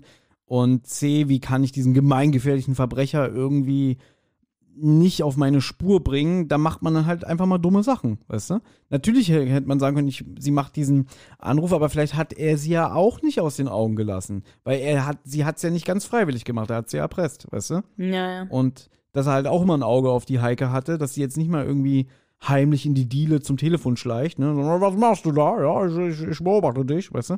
Und ja, das vielleicht war dann hat wirklich, sie gesagt, ich muss nur zur Schneiderei oder so, und dann haben sie gesagt, genau. Ja gut, ja, das geht. Richtig. Ja. Deswegen, das würde ich jetzt nicht so kritisch sehen, okay, dass einfach die sich nicht anders zu helfen wusste. Klar sagt man hinterher wieder, man sind sie dumm, sie hätten doch einfach da anrufen können und so. Aber vielleicht ging es halt einfach nicht, ne? Ja. Und jetzt die Frage natürlich, wo ist Katie? Da sagt die Heike, ich kann sie zu ihnen führen, ist hier ganz in der Nähe. Das erklärt ja jetzt auch diesen Ablauf, dass nachdem die Kefi am Anfang der Folge entführt und weggebracht haben, dass sie dann relativ fix wieder zurückkommen im Auto. Ne? Genau, das ist ja nicht weit, weißt du? Ja. Und jetzt nochmal so ein, man muss ja irgendwie wieder auf eine heitere Note enden, man muss ja irgendwie noch einen Abschlussgag reinbringen. Der Pitbull wagt es tatsächlich zu flüchten. So ein dummer Idiot. Weil der Tim, der drei Schritte, und er hat ihn schon, schlägt ihn wahrscheinlich nieder. Man hört dann so, oh! der schreit stürzt, mega laut, ne? Ja, eben, stürzt in den Pool, alle lachen. Und dann sagt Tim irgendwie, na, hoffentlich kann er schwimmen. Oh nein, er kann es nicht. Jetzt muss ich ihn auch noch retten. Und man hört, wie Tim in den Fluten abtaucht. Die TKKG-Titelmelodie kommt als Abspann herbeigesaust. Und wir sind am Ende unserer Folgenbesprechung. Ja. Ja. Möchtest du mit deinem Fazit beginnen? Eigentlich nicht. Okay. Aber Weil ich habe mir gar nicht so viele Gedanken gemacht. Ich finde die Folge nicht so toll. Ich finde sie eigentlich, ich kann noch nicht mal sagen, warum. Also es ist jetzt nicht eine Folge, wo ich sage, wenn ich Bock auf TKKG habe, dass ich mir die anschmeiße, weil das schon angesprochene Gabi hier als Girlie, beziehungsweise als veränderter Charakter von der Darstellung her, finde ich hier extrem. Auch das ganze Ende, also weder Klößchen noch Karl kommen großartig zu Wort, also beide. Das ist sehr auf Tim und Gabi zugeschnitten. Die lösen das alles auf. Ja, das stimmt, ja. Ne? Kann man jetzt wieder sagen, ist doch schön, dass Gabi auch mal so viel beitragen kann. Ich finde es ein bisschen schade, weil die anderen beiden überhaupt nicht zum Zuge kommen. Und ja, wie gesagt, ich finde den Fall auch nicht so toll. Also ja, es ist ganz geschickt gemacht, dass man am Anfang als Hörer denkt irgendwie, was ist denn da passiert und wieso redet denn jetzt die Kefi irgendwie, nicht so viel Chloroform und so alles. Man wird auch lange im Unklaren gelassen. Ich finde aber, man kann nicht so gut mitraten. Ja, das stimmt, ja. Ich vergesse, also hier geht's mir ja so, bei drei Fahrzeichen und so, wenn wir uns manchmal drei Fahrzeichen unterhalten, privat, dann sagst du auch mal, ich habe die Folge nicht auf dem Schirm, und dann sage ich, das ist doch ganz logisch, da passiert das und das und das. Hier geht's mir wie dir, dass ich sagen kann, ich vergesse immer, was das Rätsels Lösung ist. Ja, und dass es so eine dumme Zwillingsschwester ist und so, das kommt für mich dann auch immer wieder neu, dass ich denke so, ach ja, stimmt, weißt du? Und ja, ist jetzt so für mich sinnbildlich die Veränderung, die TKKG damals durchgemacht hat. So, weißt du, so vom Format, von den Folgen, von der Art, wie die Figuren agieren und so. Hier sind sehr viele Nervfaktoren für mich drin, die ich an der Serie nicht mag, weißt du? Und dafür steht für mich diese Folge wirklich sinnbildlich, und deswegen ist es eine Folge, wo ich sage, nee, kein Bock. Ja, interessant, weil ich die Folge sehr spannend finde. Ich finde halt auch dieses Thema, so dieser Popstar wird entführt, finde ich eigentlich ganz lustig oder interessant. Das ist irgendwie sonst also jetzt bei einer neueren Folge ist mal irgendwo mal ein YouTube-Star auch irgendwie entführt, aber bis zu dem Zeitpunkt hatte man noch nicht so diesen Bezug zu irgendwas im Film oder so, ne? Oder so ein Star wird entführt oder irgendwas mit einem Star. Bei drei Fragezeichen ist sowas eher ein öfter Thema. Und deswegen, das finde ich eigentlich ganz, ganz, ganz gut. Und ich finde die Folge halt echt mega spannend. Also ich mache mir immer so Pro und Contra, ne? Und ich finde wirklich, man weiß die ganze Zeit über nicht, was passiert. Also irgendwie, ich denke die ganze Zeit so, also gut, jetzt weiß ich es natürlich, aber dass man die ganze Zeit so ein bisschen im Unklaren bleibt, wohin geht's und was ist die Auflösung und warum ist die entführt, aber sie ist doch eigentlich da. Und man weiß, es ist ja auch sehr selten bei TKKG, dass man eben nicht durch Gangsterdialoge oder so erfährt, was passiert. Und ich finde beides gut, weil ich auch die Gangsterdialoge mag, aber in der Folge finde ich es echt schön, dass man nicht genau weiß, was die Auflösung ist und dass es die ganze Zeit spannend bleibt und immer so ein kleiner Twist kommt und so. Und ich finde es ja auch lustig. Ich finde, es sind sehr viele witzige Sprüche und viele witzige Dialoge. Du hast recht, wenn ich jetzt einen negativen Punkt sagen müsste, wäre es, dass es eigentlich eine Tim und Gabi-Folge ist. Also es ist eigentlich wieder so wie so ein Pärchenfall, der aufgelöst wird, weil die beiden sich gut ergänzen. Aber ich habe eine Bewertung bei Amazon gefunden. Und zwar hat hier einer einen Punkt halt vergeben und gesagt, die mit Abstand schlechteste Story in der Reihe TKKG. Hab mich selten so gelangweilt. Irgendwie wünscht man sich, der Popstar bleibt entführt und der nervige Anhang wird auch noch entführt. Ja. Das könnte ich sein von der Wortwahl, das stimmt, ja. Und ich find's halt so interessant, weil ich es halt überhaupt nicht, langweilig finde ich die Folge überhaupt nicht. Ich finde die total kurzweilig und ich bin auch nicht so verwirrt, dass ich nicht mehr weiß, was am Ende passiert, weil das passiert mir auch bei einigen Folgen von TKKG. Wo ich halt denke so, ja, aber was passiert dann nochmal am Ende? Oder wie geht das nochmal weiter? Und bei der Folge ist das bei mir gar nicht so, sondern meine Aufmerksamkeit bleibt weiterhin da. Also ich gebe dir recht, die Folge, also ist mir aufgefallen, ich beschwere mich ja immer darüber, dass manchmal so 3 oder 4 Nebenhandlungen noch sind. Weißt du? Das hast du natürlich nicht. Es ist sehr geradlinig erzählt. Ja, das stimmt, ja. Das wäre wieder ein Pro. Weißt du? Aber ja, gut, die Story, weiß ich nicht, war vielleicht damals was Neues und so alles. Aber ja, das ist auch eine kurzweilige Folge. Aber wie gesagt, ich finde die nicht so toll. Ja, so. Aber Stichwort Amazon-Rezension und gleichzeitig die Überleitung in unsere Rubrik. Wie nützlich war Karl? Hier steht in einer Rezension, Tims Alleingang am Schluss passt mir gar nicht. Und Karl und Klößchen hatten zusammen ungefähr mehr als 10 Sätze. An Karls Stimme kann ich mich im Hörspiel nur einmal erinnern. Schade. Bei allen TKKG-Freunden ist er mir noch der Liebste. So. Und auf die Frage hin, wie nützlich war Karl? Ich zeige es dir. Mache ich mir immer handschriftliche Notizen. Guck mal. Nichts. Ich habe nicht mal, okay. Ich habe nichts aufgeschrieben. So, nichts. Ich sehe nichts. Ja, ja, okay. Ja, genau. Ich habe da nichts aufgeschrieben. Ich habe auch nichts geschrieben. Auch, genau, also nichts, wirklich. Nichts. Ja. Er hatte einen guten Spruch, Free Katie zerteilt die Fluten, ja. Ja, aber das reicht am Ende nicht. Nee, das stimmt, ja. Lieblingszitat. Da ist es dann eher interessanter, was unsere Lieblingszitate sind, Anna. Oh, das finde ich schwer bei der Folge, weil ich finde, es gibt, wie ich ja gesagt habe, es gab viele witzige Sprüche. Und ich hatte mir eigentlich notiert, erst durch sie habe ich erfahren, dass auch ein Haifisch eine Mutter hat. Aber jetzt so nochmal in der Besprechung, muss ich sagen, finde ich auch Tims Spruch gut. Dabei handelt es sich um einen bescheidenen Geistesblitz aus meinem Gedankencenter. Das ist jetzt, glaube ich, nicht wortwörtlich, aber so ungefähr. Mhm. Das finde ich eigentlich auch sehr gut. Ein bescheidener Geistesblitz aus meinem Gedankencenter. Aber was hast du denn? Ich habe auch 2 Sachen und werde mich jetzt entscheiden, welchen ich davon favorisiere. Einmal, also auch Tim mit, das check ich ohne Display. Ja, auch gut, sehr gut, ja. Oder wenn er Gabi abknutschen will, super Gabi, das ist great. Ja, aber ich denke mal, dass ich mich für das Display entscheide, weil das Display. ist so zukunftsweisend. Weißt du? Ja, sehr schön. Die 3 Worte. Gut, Anna, wie lauten denn deine 3 Worte? Meine 3 Worte sind sehr langweilig, aber es ist leider so, wie es ist. Immer gerne gehört. Weil ich habe die Folge als Kind immer gerne gehört und auch jetzt höre ich sie immer noch. Also immer gerne gehört. Ja. Wir zitieren natürlich hier auch Worte, die jetzt schon ein paar Monate mehr auf dem Buckel haben. Ich hatte damals dazu gewählt, Charts-Eintritt nicht erreicht. Finde ich eigentlich gut.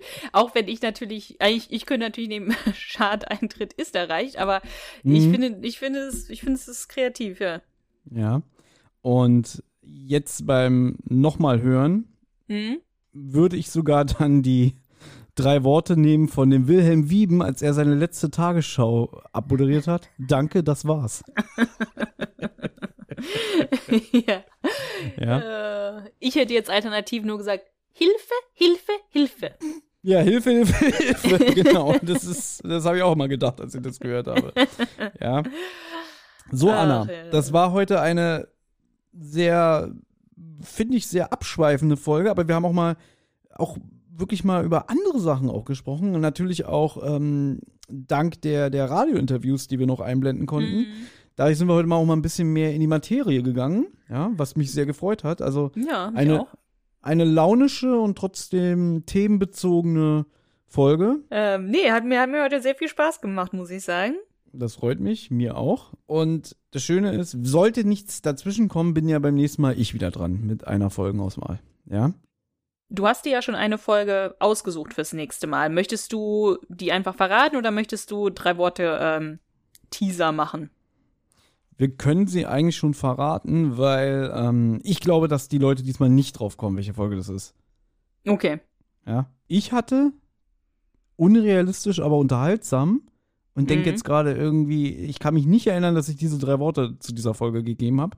Mhm. Aber es ist ja nicht schlimm. Welche hattest du? Ich hatte erster Auftritt Karl. Also anscheinend ist das eine der ersten Folgen, wo Karl mal ein bisschen mehr zu sagen hat. Also wer das rausfindet, welche Folge wir nächstes Mal besprechen, bei diesen 3 Worten, also der darf mir gerne das Lego Disney-Schloss spendieren. Ja? Also. Witzig. Der muss auch noch mal was draufzahlen. Ey. Natürlich, wer so clever ist, der hat das verdient. Na gut, wir lösen's auf bei Instagram. Genau. So, Anna, ich glaube, wir haben gleich noch einen Termin. Deswegen müssen wir jetzt an dieser Stelle aufhören. Ja. War sehr schön, hat mir großen Spaß heute gemacht. Und ich freue mich auf das nächste Mal. Ich auch. Und wenn euch das hier gefallen hat, ihr wisst ja, abonnieren, Glocke, 5 Sterne bei Spotify, 5 Sterne bei Apple. Und genau, alles. Und das Disney-Schloss, ne? Genau. Also, tschüss. Hey, Amigos, hier ist nochmal Tim. Die Abenteuer von Anna, Thomas und TKKG gehen in der nächsten Folge weiter. Wer bis dahin Feedback, Fragen oder auch einfach nur Lob loswerden möchte, kann das gern tun.